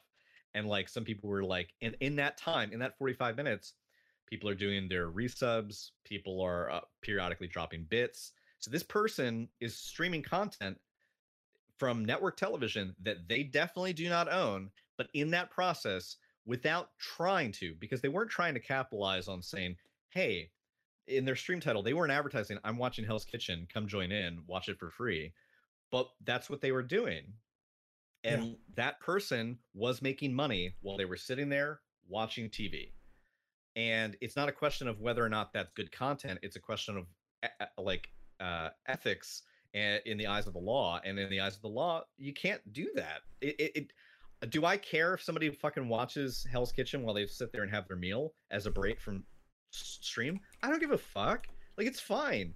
But like the companies care and that's what matters. Yeah. Um, especially when especially when it's people you and and I think Grog gets frustrated because like he likes his he likes these this streamer and we like we see these streamers that we we care about or we you know content creators that oh yeah. we this see person's we, partnered. This person yeah. has like th- like three thousand monthly subs or actually more than that. They might even have double that. This person to see them risk see them risk their entire i mean most likely i mean not livelihood mm, a good chunk of no, it probably no. you know this person is, this person is their livelihood they have multiple yeah. they have multiple sponsorships and contracts with um like like drinks companies and uh like tech manufacturers like in terms of like logitech and think blue microphone like this i mean these are people with stuff to lose like yeah. this person has is is part of a sponsored like like small esports team. Like they could lose all of that. Why? Like I don't understand why. Why would you do why would you risk it? Yeah. Um I know we have another topic. Just really quick, I wanted to answer the question about TikTok in the, the chat there. TikTok is the same as as Twitch and YouTube in terms of it's still vulnerable to DMCA, right? You can still definitely get takedowns for TikToks. Takedowns for TikToks. it's fun to say. Um, Tickdowns for TikToks. Tick however, TikTok's kind of an interesting one because of its huge popularity. I have definitely seen sometimes if you go back and look at like old TikToks that maybe you favorited or whatever, you'll find that they've been muted, right? So if they've been muted, chances are there's a reason that TikTok's either received a claim or, or something's gone on there that TikTok's went, that needs to be muted so you can't hear the audio anymore. Sometimes that happens, not very often the thing with TikTok is because it is so massive, the record labels and that industry are kind of doing the complete opposite, which is that they'll take a popular influencer on TikTok and they will actually pay them and say, hey, could you create a viral dance or something using our song? Because they know that TikTok actually has the power to hugely make or break a, a new song coming out. There's a song recently uh, that I noticed is all over TikTok called "Good for You." I actually quite catchy. I went I went and listened to it on Spotify because it kept popping up on my TikTok all the time. It's a good song. That song is blowing up in terms of Spotify and, and all these other things. The only reason is because it got popular on TikTok because there was a trend and it blew up. So record labels are recognizing that. And record labels are saying, well, TikTok's a very powerful tool for us to promote a new song, a new album, a new artist, whatever they don't feel the same way about Twitch. And I think the reason is because TikTok is a lot to do with the audio, it is a lot to do with the song that's playing, you know, more so than Twitch. Twitch, it's very much background music, right? right? That I think is the main reason, and also just because they've seen artists whose song got big on TikTok. I mean, I, I listened to a podcast with a, a dude that um, got interviewed, and you know, for a long time he was making music by himself, and he had one song that suddenly just blew up on TikTok, and he had millions of streams on Spotify. He was then going out on tour and doing all these things. And he actively said, The only reason I'm in this position is because that song, a popular TikToker used it for a clip and it blew up. And now that's made that person's whole career. So honestly, I don't feel bad about using copyright music in TikToks. Maybe that's kind of uh, uh, hypocritical for me to say because I'm so careful in all my other content But if there's a trending sound on TikTok and I'm gonna make a funny video or whatever, I'm just gonna do it.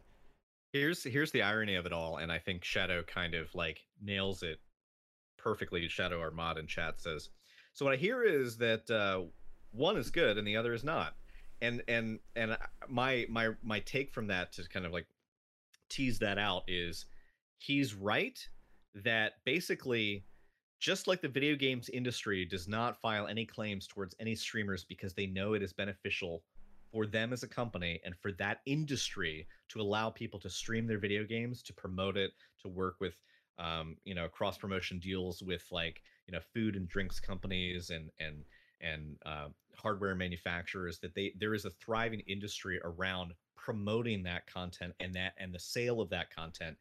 So video game industries twitch it's free reign. But the music industry is basically selectively saying hey tiktok are they doing the same things? Are people posting like copywritten stuff without the consent of the creator and and reusing it? Yes. Are we gonna like come after them? No. Why? Because the it's renegade is useful for- cool.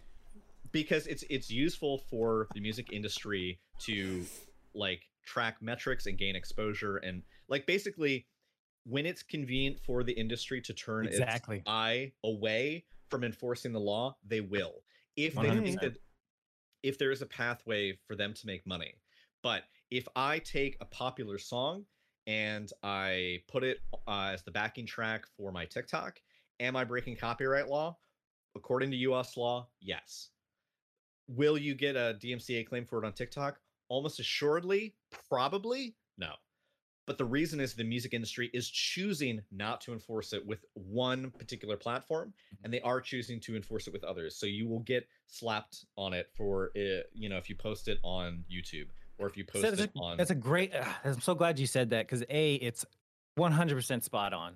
It and that's what and it frustrates me because people get so mad at these uh these companies, Twitter, Twitch, TikTok, YouTube, whatever, because they're like, oh well, why does it work here and why does it not work there? It's not the companies.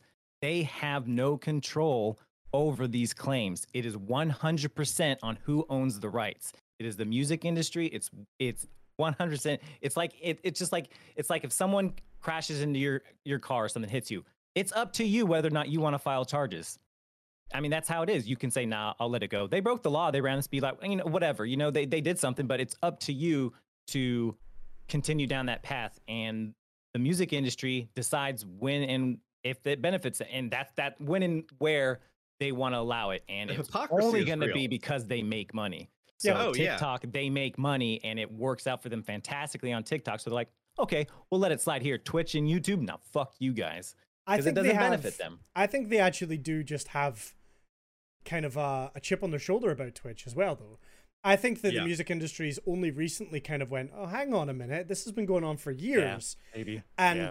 you know, I think we can arguably and, the- say that and I it think the probably subtext hasn't benefited when they them. say it's been going on for years is basically code for uh, we could have been making money on this for years. Yeah. Yeah. that's yeah. that's the Yeah. that's the subtext. I think they're just Sorry, I- "Eh, we've think lost the- millions of dollars. yeah, I think the music industry uh, uh, have got their sights set on Twitch, and they're not whether or not at this point they're making any benefit from it because you're, there is the argument for exposure. You know, if a big streamer is playing a song, does it give exposure? Not in the same way as TikTok, clearly, because it's it's very rare that it's going to go viral. Whereas on TikTok, a song can go viral. Doesn't ever happen on Twitch, really. But whether or not that's the case, I think the music industry is just kind of like, nah, we're we're going after Twitch, and and that's kind of nothing else really matters. I reckon they're really just tunnel visioned on uh, f- shutting that down, really. Um, and uh, you know, again, I just think it's worth saying, let's uh, be safe, cover yourself, because it happened to me. Like I say, I I lost my Twitter after years and years and years on that Twitter account. It just got banned like that in a day, um, and I had to start over. Now, doesn't necessarily affect me as much. If I lost my Twitch channel after like four or five years of working on it, that's devastating, right?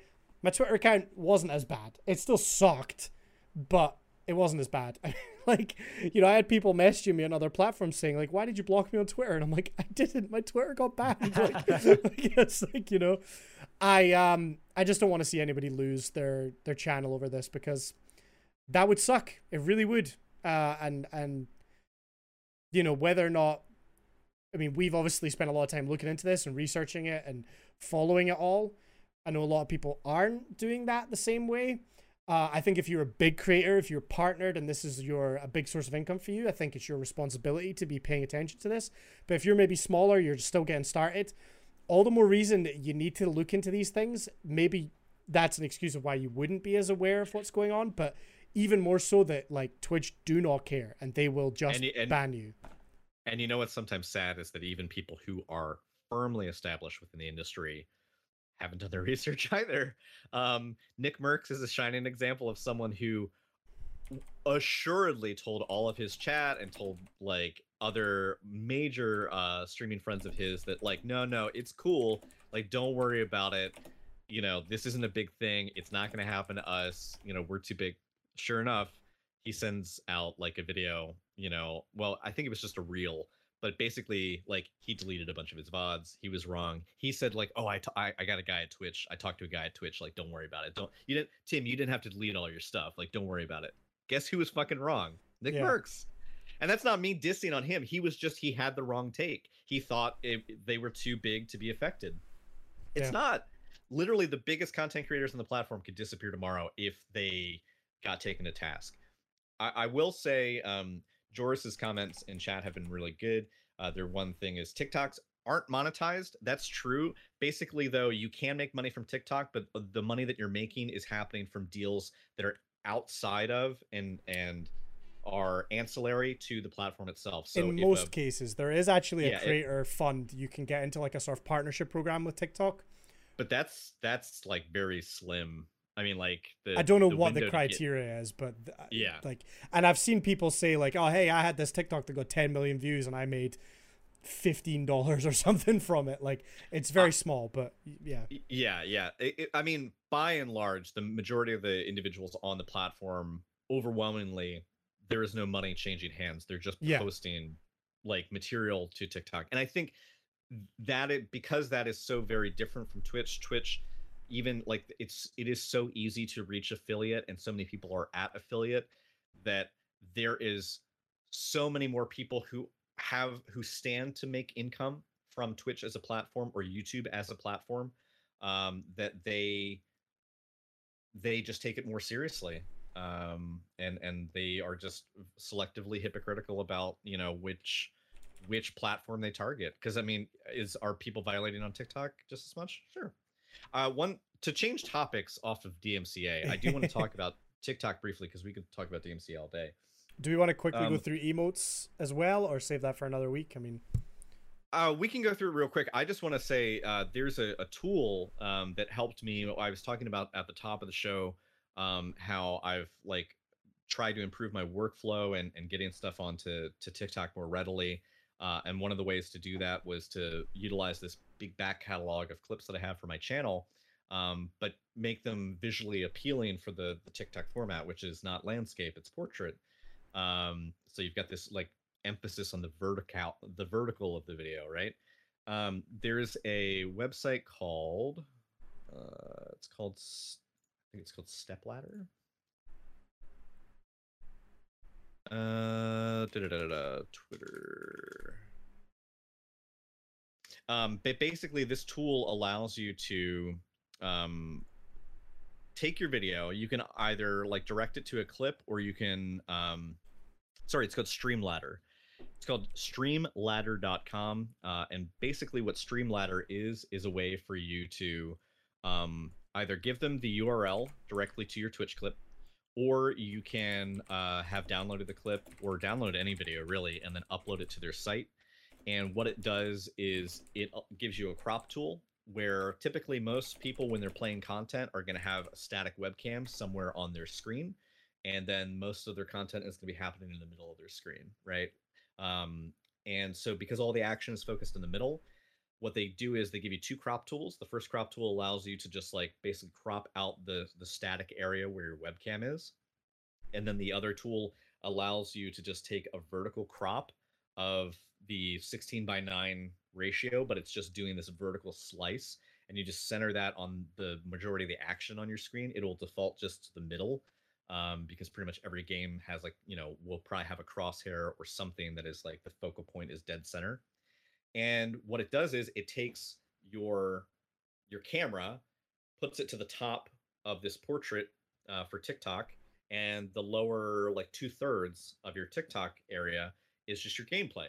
Um, it it can do other things too. You can keep basically a landscape format, and to fill out um, the the portrait mode, it'll just put like a blurred like uh, like a like an oversized blurred version at the top and the bottom. So instead of having these big black bars, you basically have your video and landscape, um, and then you have like the the content in the background kind of blurred out so that when you're looking at it on your phone, the whole screen is filled up with like movement color. Uh, but it's called Streamladder.com.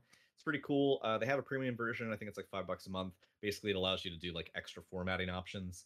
Um, otherwise, you can just do a couple formatting options for free.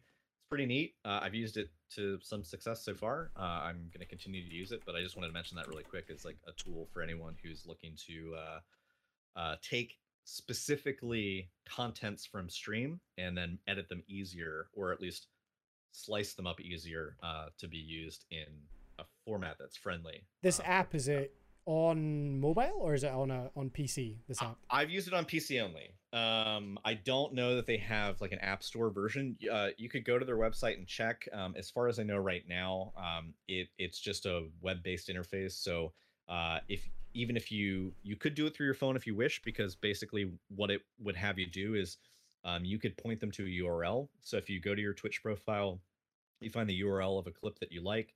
Uh, you could just copy and paste that onto their website um, it'll allow you to set your boundaries for where you want to crop it and then it'll just literally reprocess the video Right. um, and export it and then just it gives you a file to download and then what you do with that file is whatever you do so you could also be using this for um, twitter too uh, it doesn't Mhm. have to be for tiktok twitter now supports vertical formats for posting um, both for web and for mobile so if you are someone who wants to have sort of that portrait mode um, and you want it to be a video that you could use for other platforms, you could use it for Twitter too. Um, currently, Instagram does not support vertical; it only supports 16 by 9 or square. yeah. Uh, so this would not be good for that.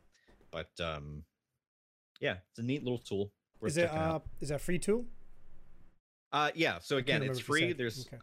uh yeah there's there are uh, a couple free formats like templates that you can use uh there are more involved templates that you can use um, for how the the final video gets exported um that's for premium i think it's like uh four four four pound 99 a month or something like that this is just like a small operation it's, Yeah. i think it's a passion project that someone put out um but it's it's really nice Yeah, I mean, I, I was just thinking like obviously I, I use Premiere to to do exactly what you're saying, which is the the you know edit reformatting the clips and stuff. Um, but obviously Premiere's a, a paid service, so if you're not willing to do that, then this might be a great alternative to uh to use without having to download Yeah. a video editing software and sit and uh, or even know, teach work that out. yourself i mean like Yeah. it's just streamladder.com um it's neat yeah Um, yeah, the next, the only other thing I, I wanted to really talk about was this uh, big change that's coming to emotes, um, which I will quickly run through the kind of the big points. So the whole point of this is it's celebrating 10 years of Twitch. Twitch's 10th anniversary is today, I believe. Um, and uh, so they said here that we wanted to celebrate with something special for the community. Um, what better gift than emotes, right? So basically, there's going to be some updates coming. The first thing is animated emotes. And if you have better Twitch TV or you know a similar extension, you maybe already see animated emotes. You know GIF formats um, that get used in chats is quite common in a lot of channels, but uh, Twitch themselves haven't had animated emotes until now. Um, I don't know why I never really saw this coming because it kind of makes sense. It would be the next logical thing, but uh, the way it's going to work out um, animated emotes, which we expect to make available to partners in a few weeks and affiliates by the end of 2021. Creators can add up to five new animated emotes as a benefit for tier one subscribers. So the key thing I think there is they're saying you can add five new emotes. So in theory, me as a, a, a- an affiliate, I have five tier one emotes right now. I can then add another five animated ones. So in theory, I could have five regular sub emotes and five animated emotes as well, um, bringing it up to 10. Um, and you're going to be able to manage and upload animated emotes from the emotes page, which they're also adding this library, which is important, which we'll get to a little bit further on. Um, Are you sure they're additional? I'm not 100% sure, but from what I I'm actually- reading there, it I sounds don't. like they are. I don't believe. I don't think that they are. From what I've read uh, through what Zach Bussey posted on Twitter, and and basically the short of it is, it seems as though that you have five animated emote slots that you are able to fill, um, but those emotes can be animated or static. So it's not Right. five in addition to the five that you get. So if, for example, affiliates can unlock up to five emotes plus two more, one for tier two, one for tier three, and that's that's the current situation. Mhm. Um, my understanding is you of those seven emotes, five of them can be, um, or actually all five of them can be tier one, um, but you can have them be animated or static, but Right. not both. Um, Okay. the way I because read it was. said that you can. Sorry, yeah. go on. Oh, the, so they've also said that you can then animate static emotes. If Yes. you don't already have them animated, that will be a tool where you can um, make them. What was it? You can make them shake, rave, so they change colors, roll, um, spin, slide in, or slide out. Um, Yeah, so you don't have so, yeah. to make the animation yourself.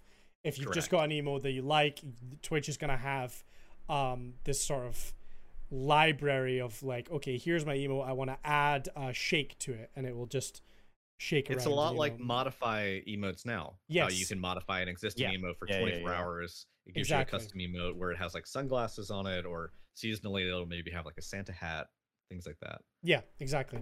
Um, so that's kind of interesting. I think you know, again, we'll have to see because affiliates are not going to get it till the end of the year, but partners apparently sometime soon uh, will get that.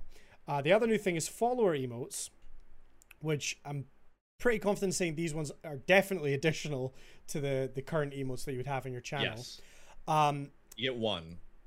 well, it says we're experimenting with follower emotes and we're making these available in beta to select partners and affiliates. The new tier of channel emotes lets creators grow their communities by offering viewers a fun, free benefit to hitting the follow button. So you don't have to subscribe for these ones. Follower emotes can only be used in the channel in which they are unlocked. Uh, and it says they'll be collecting f- uh, data during the, the, the beta test to improve it. Um, they hope to begin rolling out widely later this year. Um, and it says creators with beta access can select up to yeah. five emotes to populate the new free tier. So Yeah. then, in that sense, you're going to have your normal sub emotes, but then up to five free emotes for anybody to just follow, but they can only use them in your channel. So if I follow Humps and I get an emote for following, I can't then use that emote in Grog's chat. Yes, It won't work. Correct. Right. Um, so those are definitely additional, which is good. Um, you know, it's emo artists all over Twitter are going to be getting a lot of business, which is good. Um, they're also adding this library, which is going to help us to manage emotes. Um, so I don't know when they said this was going to be, but it's basically going to be an emote tab in your dashboard that's going to be able to help you manage your emotes. Um, so it says even if they're not active, you know, you can have emotes uploaded there and choose to activate or deactivate them without having to delete and then re-upload when you want new emotes going in. So if you want to swap them around between oh this one I want to be as a follower emote and this one as a sub emote, tier one, tier two, tier three, whatever, you can move them around all through there without having to you know go through the whole process of deleting them and then re-uploading them. Um, I don't know exactly what this current situation is on getting emotes approved. It used to be they had to be manually approved by Twitch, and sometimes it would take weeks. Uh, I think yep. now there is a way where if you've been affiliate for a certain amount of time, I think two months. I think you Yeah. have to, if you're affiliate for two months, they, they Yeah. don't have to. I think the Almost immediate now. it's almost immediate, but I think that for your first emote or couple emotes submitted, if you've never had one on the channel or on the platform before, I think there's still the initial vetting. But then after you've gone past that, you can just put up wherever you want, and then it's just down to whether or not someone reports you for like inappropriate content. Yeah. So having the library is fantastic. I mean, I, I was saying earlier in my stream that like old emotes that I had, when I deleted them and then uploaded new ones, those are just gone because I don't have the original files anymore. Um, you know, whether they were on a hard drive that got wiped or, or whatever, or an old PC, uh, they're gone. So that won't really be an issue anymore. It doesn't say if there's like a cap to how many you can have in your library, but in theory now, if you want to get rid of an emote, you don't have to just delete it forever. You can have it upload it there and put it back in anytime you want. I'll give people a quick tip. If you currently have emotes for your channel, you have new ones commissioned, and you're in the position of, say, Condi was, where like he had them uploaded at one point in time, but he doesn't have the original files anymore. Do this. Go to twitchemotes.com. You can search for your own channel. You can actually search for anyone's channel. And effectively, what twitchemotes.com is, is it pulls the API live on the fly for um, usage for global emotes, but also you can see everyone's emote for any live channel at all or any extant channel. It doesn't have to be, they don't have to be like live on stream. Um, so if you went there and typed in your own channel, the cool thing is that you can see all of your emotes. If you click the emote, it'll give you a prompt saying like you cannot download these if you do not own them, but you can still download them. Uh, just it's, it's a little it's a little warning. A warning, yeah. Um, like basically don't break copyright. Um, but what it does is it shows you the the sizes. Uh, so for example, it'll show you the um, uh, like was it like uh, 52 by 52, 112 by 112, the whatever the dimensions are, the basically the small, medium, and large. Um, you can find those emotes there. Um, and literally click any of them. It can be one that is specific to Twitch, that is a global Twitch one for the platform. It could be um, for a streamer. So if you don't have your original files anymore, it will give you the PNG files that are stored with Twitch. So you, they shouldn't be any they shouldn't be lacking in quality. They should be exactly what you would see on Twitch. You just need to make sure you download the small, medium, and large. Um, that way you have them. Uh, so yeah, uh, if if for whatever reason the artist you commissioned doesn't have copies anymore, and maybe you've lost your old computer or something, um, you can still get them back. Sure. Uh, the other thing is worth mentioning as well is um, viewers will have the option to turn off animated emotes if they Yes. are, you know, maybe sensitive to, you know, flashing lights or they're just don't want to see it clogging up the, the, the Twitch chat. You can choose to turn off animations and the emotes will just show us static as they currently are. Yeah, it'll be like the first frame, whatever the first frame in the animation is. Yeah, but that's on the viewer side rather than on the streamer side. It'll just be a case of, um, you know, globally on the site, I don't want to see that. You can turn it off. So I just thought that was kind of a nice uh, inclusion as well, um, just to be sur- sure. But yeah, I mean, I think it's fantastic. Uh, the follower emotes hopefully is, uh, you know, an incentive for people to want to follow a channel and and you know, just give us more emotes. That's always a good thing. I I, uh, I don't Oh, know yeah. how partners are going to be kind of reacting to it because I think right now the big main difference. I mean, obviously back in the day before affiliate existed, it was partner was monetized and non-partner wasn't monetized. That was it. Nowadays, there's a lot less difference between you know an affiliate and a partner. Um, and one of the big things is emote slots. You know, partners obviously have a lot more emotes that they can have for their channel. Um, and now that affiliates are getting a bunch more, it's kind of a I don't know. I I, wonder if partners are going to get any additional don't think- benefits or I don't think they should care too much. I mean, and I don't say that as someone who's not partnered, but like considering that if if you're partnered, you can get up to 50 emote slots, not including all the additional slots you get for tier two and tier three subs. Um, at most, you're getting up to 10 emote slots as an affiliate. You get the five that can only be used in your channel. So that in of itself is still not. It's awesome. It's amazing for people who are trying to to to uh, ferment a community um, but in the sense that like a partnered streamer that has 50 emotes that can be used everywhere like i can't tell you how many streamers like who i don't watch but i recognize their emotes because they get used across all these channels where there's overlap with my interests and then other people that frequent that streamer.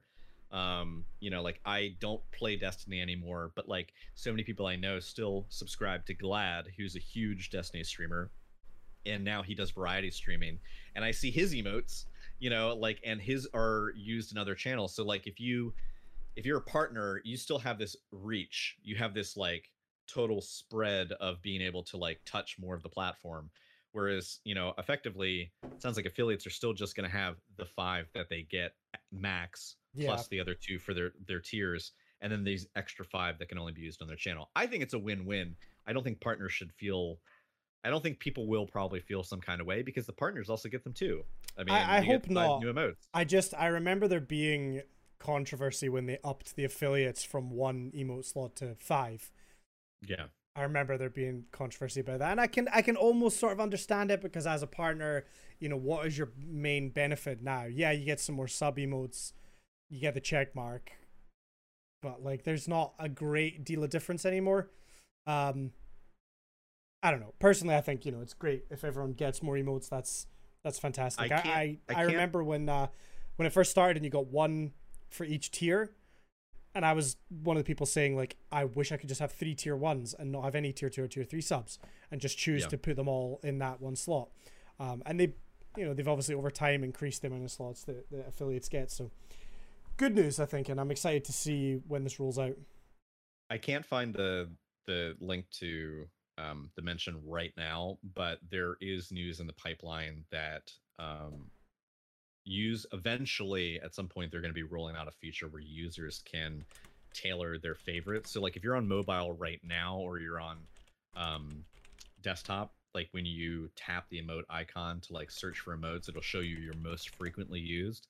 Um, there is going to be a way in the future to basically set up a favorites.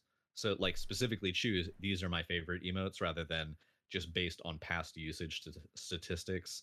Like Yeah, it's just showing you the one the last five that you used the last 10 that you used. Um, you can actually kind of like select like these are my top whatevers. Um, i don't think that there was a timestamp on when that was a deliverable like when we would see that roll out.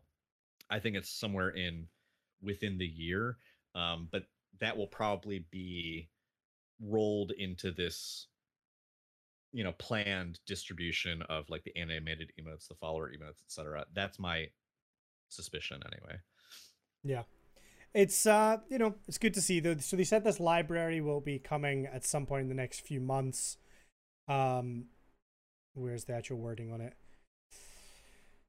Uh, creators will be notified when they receive access. They'll see the library show up on their emotes page, and they anticipate all partners and affiliates will have access within a few months. So that's something to come on, you know, in the next few weeks, months, and and you know, get planning, get thinking about your new emotes that you're gonna want. get speaking to artists. I'm sure there's plenty of people out there that will be happy to uh, happy to take a commission and get some emotes. Oh done. yeah, this will be this will be good for uh, that community for sure. That's fantastic for artists. Yeah. Yeah. Especially because all, I mean, I, I assume the follower emotes are just affiliate only. Uh, I'm guessing you're not, if you're not affiliate, you're not going to have follower emotes. Yeah. Partners and affiliates. So yeah, yeah there you go. Now, if somebody makes affiliate, they've got even more emote slots straight off the bat when they get affiliated. So That's good. yeah, it's fantastic. That's huge. Actually, that's really huge because if you get the five follower emotes, you have to get up to what is it? Uh 50 50 subs to unlock all of them. Is yeah. it 50 50 or 55 to unlock all of them? Yeah, you get them at tiers. It's like get 10 subs, get 15 subs, get 20 or 25 and then 30 or 35 and then like 50. Yeah, whatever it is, like when you get that fifth slot, that's like you're shooting for 50-ish subs to your channel. Yeah. That's still a big ask for, you know, um that's still a big ask for anyone, really. Yeah. Um, so I was gonna say like for small, but I mean, uh, yeah, fit, getting fifty people or either recurring monthly or gifted subs to then within a thirty day period to your channel is huge. Yeah. Um, so getting those unlocked is massive, and uh, getting five straight off the bat just that you can use in your channel is huge. I mean, that's that's going to be monumental, I think, for everyone all the way around, uh, new affiliates or old affiliates alike. yeah. Any tips for uh, coming up with emotes off the top of our head? Well, if you're so, not sure and you now need to come up with five new emotes. So I, I do actually. Um, I, I'm going to refer back actually to that website. Um, if you go to twitchemotes.com, um, just look at some of the trending emotes. That's one thing that you can do. You can see what the top 10 emotes are used daily. Those are maybe not indicative of like some great ideas because a lot of them are going to be global emotes for the platform since you've got a lot of people who use Twitch who may not actually be subbed to a channel. Um, and, and just as a viewer, they're only going to have access to the ones that are global for the platform.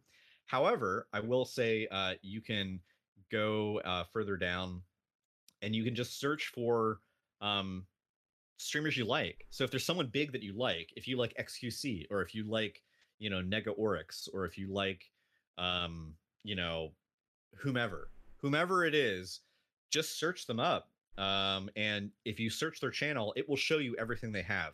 You'll also see a lot of common themes. You'll have a lot of like like a sippy emote where you have like a little character, you know, like sipping on a juice box, or you know, uh, a character like snuggled up in a blanket. Yeah, a, a heart emote or like a wave or a goodbye. Like there's there are there tend to be recurring themes in terms of the sentiment that emotes are meant to convey. Um, honestly, picking five that are kind of of like hitting on those themes. Lurks are a good one. You know, you have a character just kind of like peeking in. Um, think about what you as a viewer like to use the most. Um, don't think about it like from necessarily I am the creator. I'm making emotes for my channel. What do I want to see? Honestly, think about what you use as a viewer. If you go into a chat and you typically use like a wave emote, like "Hey guys," or like "Bye guys," like then maybe that's what you should be making. Like make the things that you would want to use, um, and make the things that you are using or the things that you're seeing regularly because those are probably going to be a safe shout. You could make something off the wall that's original that like is very um uncommon uh, or unique, and that might blow up and be amazing, but it also just may not have the utility uh, if it's like can't be applied. I think the best emotes are the ones that can be are ambiguous. Yeah. can be applied to lots of things. Like one of my favorite emotes um, is Condi's emote, which is like him kind of giving side eye, like sipping tea, and it's like it can kind of be like you just said something snarky, sip tea, or you can kind of just be like you know you're passively like observing something, you. You know, like it's just the context can shift, and so emotes that are ambiguous are fantastic. Um, I, I think uh, also animals. Animals are a good shout. Anything cute, honestly, like if it's adorable, um, or if it's lewd. Humps has a emote where it's just him making with his tongue out, like blushing, like making a gasm face, and um, people love that one. I do. It's one of my Yeah. favorite ones. so I, it's just like what do- what do you want do you is your channel about like cuteness is it about community engagement if it's about community engagement maybe you make stuff that's about like hellos goodbyes hugs you know a love emote that kind of Yeah. thing is it about like you know shock and awe maybe make it like risque kind of funny um speak to your community see what they want Yeah. and and honestly give thought to you know how to make the most of the follower only ones because you want to think if you're thinking it from uh, this is the way i'm thinking about it right? If you're thinking of your stream as like a business and you're trying to promote you're going to want to put some good stuff out there in your follower only emotes so that people are going to maybe want to follow get those emotes and then maybe might want to stick around to the channel. Also maybe because those emotes can only be used in your own channel that's where you can really go like super specific with them, right?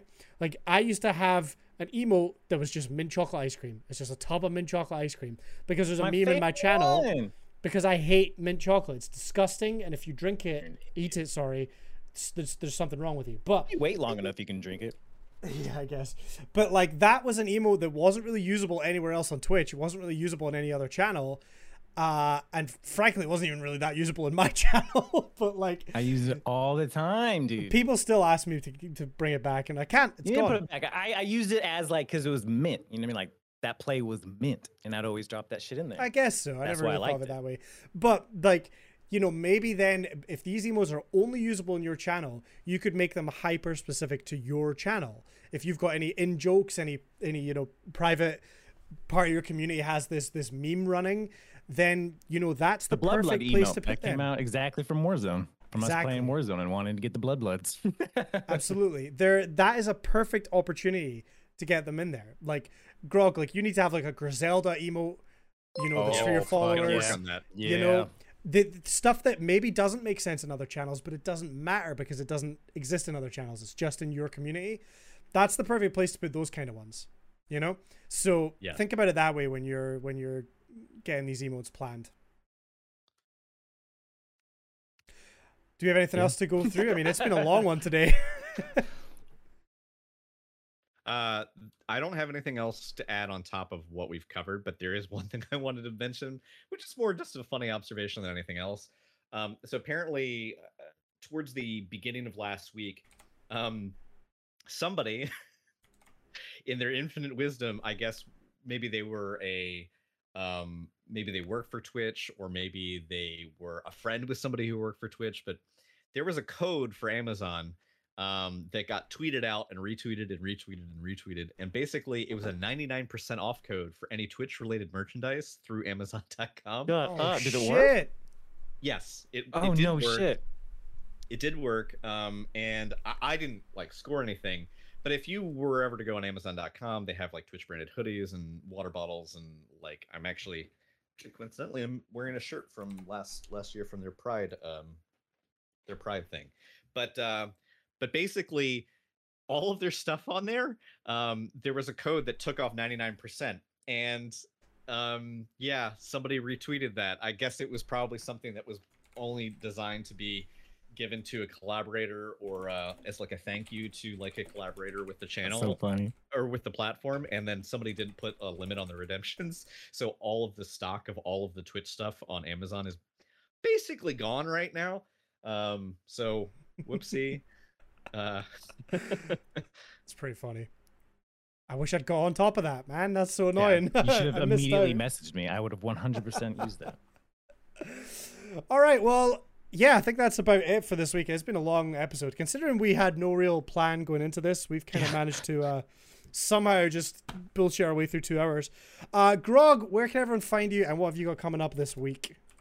people can find me on um on twitch at twitch.tv slash grog mode um, you can find me on twitter tiktok instagram um, and other platforms at gamer underscore grog um, i'm going to be streaming tomorrow. Uh, I, again i took this past week off but i'm looking forward to getting back to it um, just back to the grind tomorrow. Oh, yeah. this- and uh this week um probably gonna be doing well we'll be doing some no man's sky because uh, new content just dropped for that.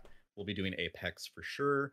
Um we might start subnautica uh and the other stuff waiting in the wings is resident evil 8 um i did resident evil 7 and i did the dlc for that um i did like play a little bit of a biomutant but i'm not sure if that's one i'm going to keep playing on stream it just like I, I liked it but it wasn't clicking with me exactly so um yeah i think subnautica looks super good uh, I have not played the new one, so we would be starting with the old one. So yeah, maybe some um, some some shooters, some open world exploration, and maybe a little bit of horror.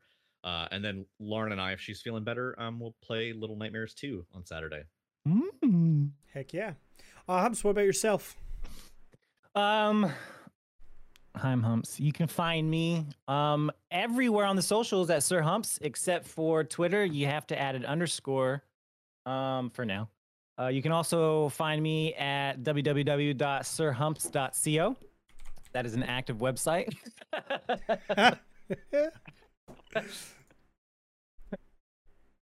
what?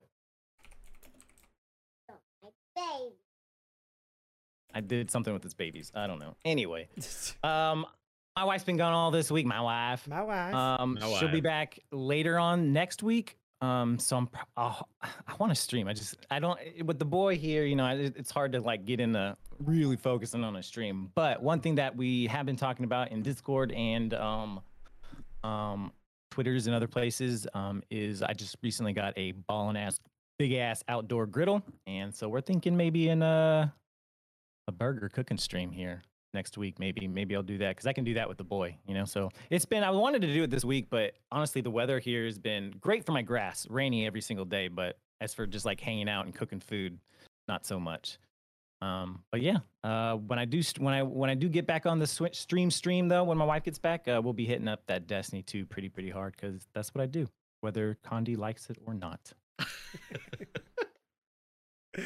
yeah, I uh, I don't think I'll be doing too much more Destiny. Although we were thinking Whatever. about maybe trying to get a raid together this week if you're down. yeah we need to get cat through that anyway Yeah, yeah. All right, well, and yeah, you can find me uh, everywhere. Condiefly, Twitter, YouTube, Twitch, TikTok, all that good stuff. Um, I don't know what I'm going to be doing this week. I'm I'm gonna try my best to really come up with some some more interesting stuff to do on stream. I am going to be finishing or not finishing. I'm going to be continuing. It Takes Two, uh, with my good friend Pigeon on Wednesday, I believe. Uh, that game is beautiful. You and It's Lauren need to play that if you've not already. I've I've very sparingly I've had it in my periphery, but I've tried not to spoil things for myself. But yeah. um I was I was watching uh previous guest of the show, Hi Selena. Um she's a partnered streamer. She was playing with uh someone else and they were doing it together and they had like both their cameras up over each of their half of the screen. Uh and it was it it it, it not only does the gameplay look really fun, but there's huge potential for banter um, if for people either doing couch co-op if you're playing together and or for streamers playing together and i watched you and pidge do a little bit of it and it was funny watching you sabotage each other just Oh my Because you god, I need to go back um, and clip some of those moments. yes, you do. Yeah, yeah. the it's it's good it's a good time um, i'm looking forward to doing it with lauren i think it'll be really fun and yeah. it seems like it's very accessible because um, it looks like it's just as good on controller as it is on mouse and keyboard. Uh, so it's it's basically input agnostic. The game the game really just leans into both the story and the puzzles. So the the overall um, skill gap is is relatively low. There Um, was a and I- I tug of war uh, that Pigeon Uh-huh. I did, and I just want to say I demolished him every time. He did eventually. He believes that the controller held him back, but he's just not as strong as me. So, um, you know, it, if you played um, A Way Out, I believe it's the same developers. It's Yes, it very is. similar in the way that that's done, where you know you've got your split screen. There's like a story and there's co-op things, but every so often you get this like little mini game where you can play against each other. It's it's very similar to that. Um, well worth checking out. I'm looking forward to playing some more. I've heard it's like quite a long story too. Some people are saying like you know like eight, 12 hours. Sometimes people are It's, saying yeah, it's it's not it's it's not a one and done. Yeah. Uh, it's not like uh you you play for like two three hours and then it's over. Like this is if you're gonna sit down and play with somebody, know that this is probably gonna be like a three stream scenario, depending on how long your streams are. Um, but it's it's good. Yeah, but um, yeah, more importantly, go and uh, check out the podcast. If you've been watching live and you think maybe, hey, I learned something, don't know if, you know, maybe that's hey, maybe that's guys are stretching really it a little dumb. I should see Um, how dumb the rabbit hole goes. Uh, we do Be have sure all to our hit that previous like and episodes. subscribe button. we have all our previous episodes on Spotify. They're available. Um, YouTube, we're still trying to get into a, a rhythm with um, with working out the whole YouTube side of things. Uh, so the episodes are a little bit behind there, but we are working on it. Um, and if you're listening on any of the audio platforms, uh, we do this live on Twitch every Sunday, uh, most Sundays. Twitch.tv slash Zero Strategy Podcast. We have a Discord. We have all the usual stuff that you would expect. Um, and a Twitter at Zero Strategy Pod. Go and give us a follow. And then if you've got any questions or any anything that's like burning on your mind, uh, tweet at us and we can uh, we can add it to our list of topics, which we definitely have every single week uh, prepared ahead of time. Uh, thank you to everyone though who who uh, chimed in and contributed in chat uh, during Yes, the stream. It's it's always really helpful to have live feedback, and also you guys give us like um you know not only do you play devil's advocate, you know when we're trying to discuss these scenarios, but also give us new talking points. So it's really helpful. Thank you. Absolutely it is. Uh, we are going to go and raid someone, so please do stick around for that. Uh, go and spam whatever emotes that you like. And For um, From whichever emote artist you like. Yeah, Oh, absolutely. Emotes are a big thing, so just go and uh, show them. Uh, we'll be back next week on uh, on this channel. Uh, thank you so much for listening. We will see you guys later. Bye-bye. Bye. Bye.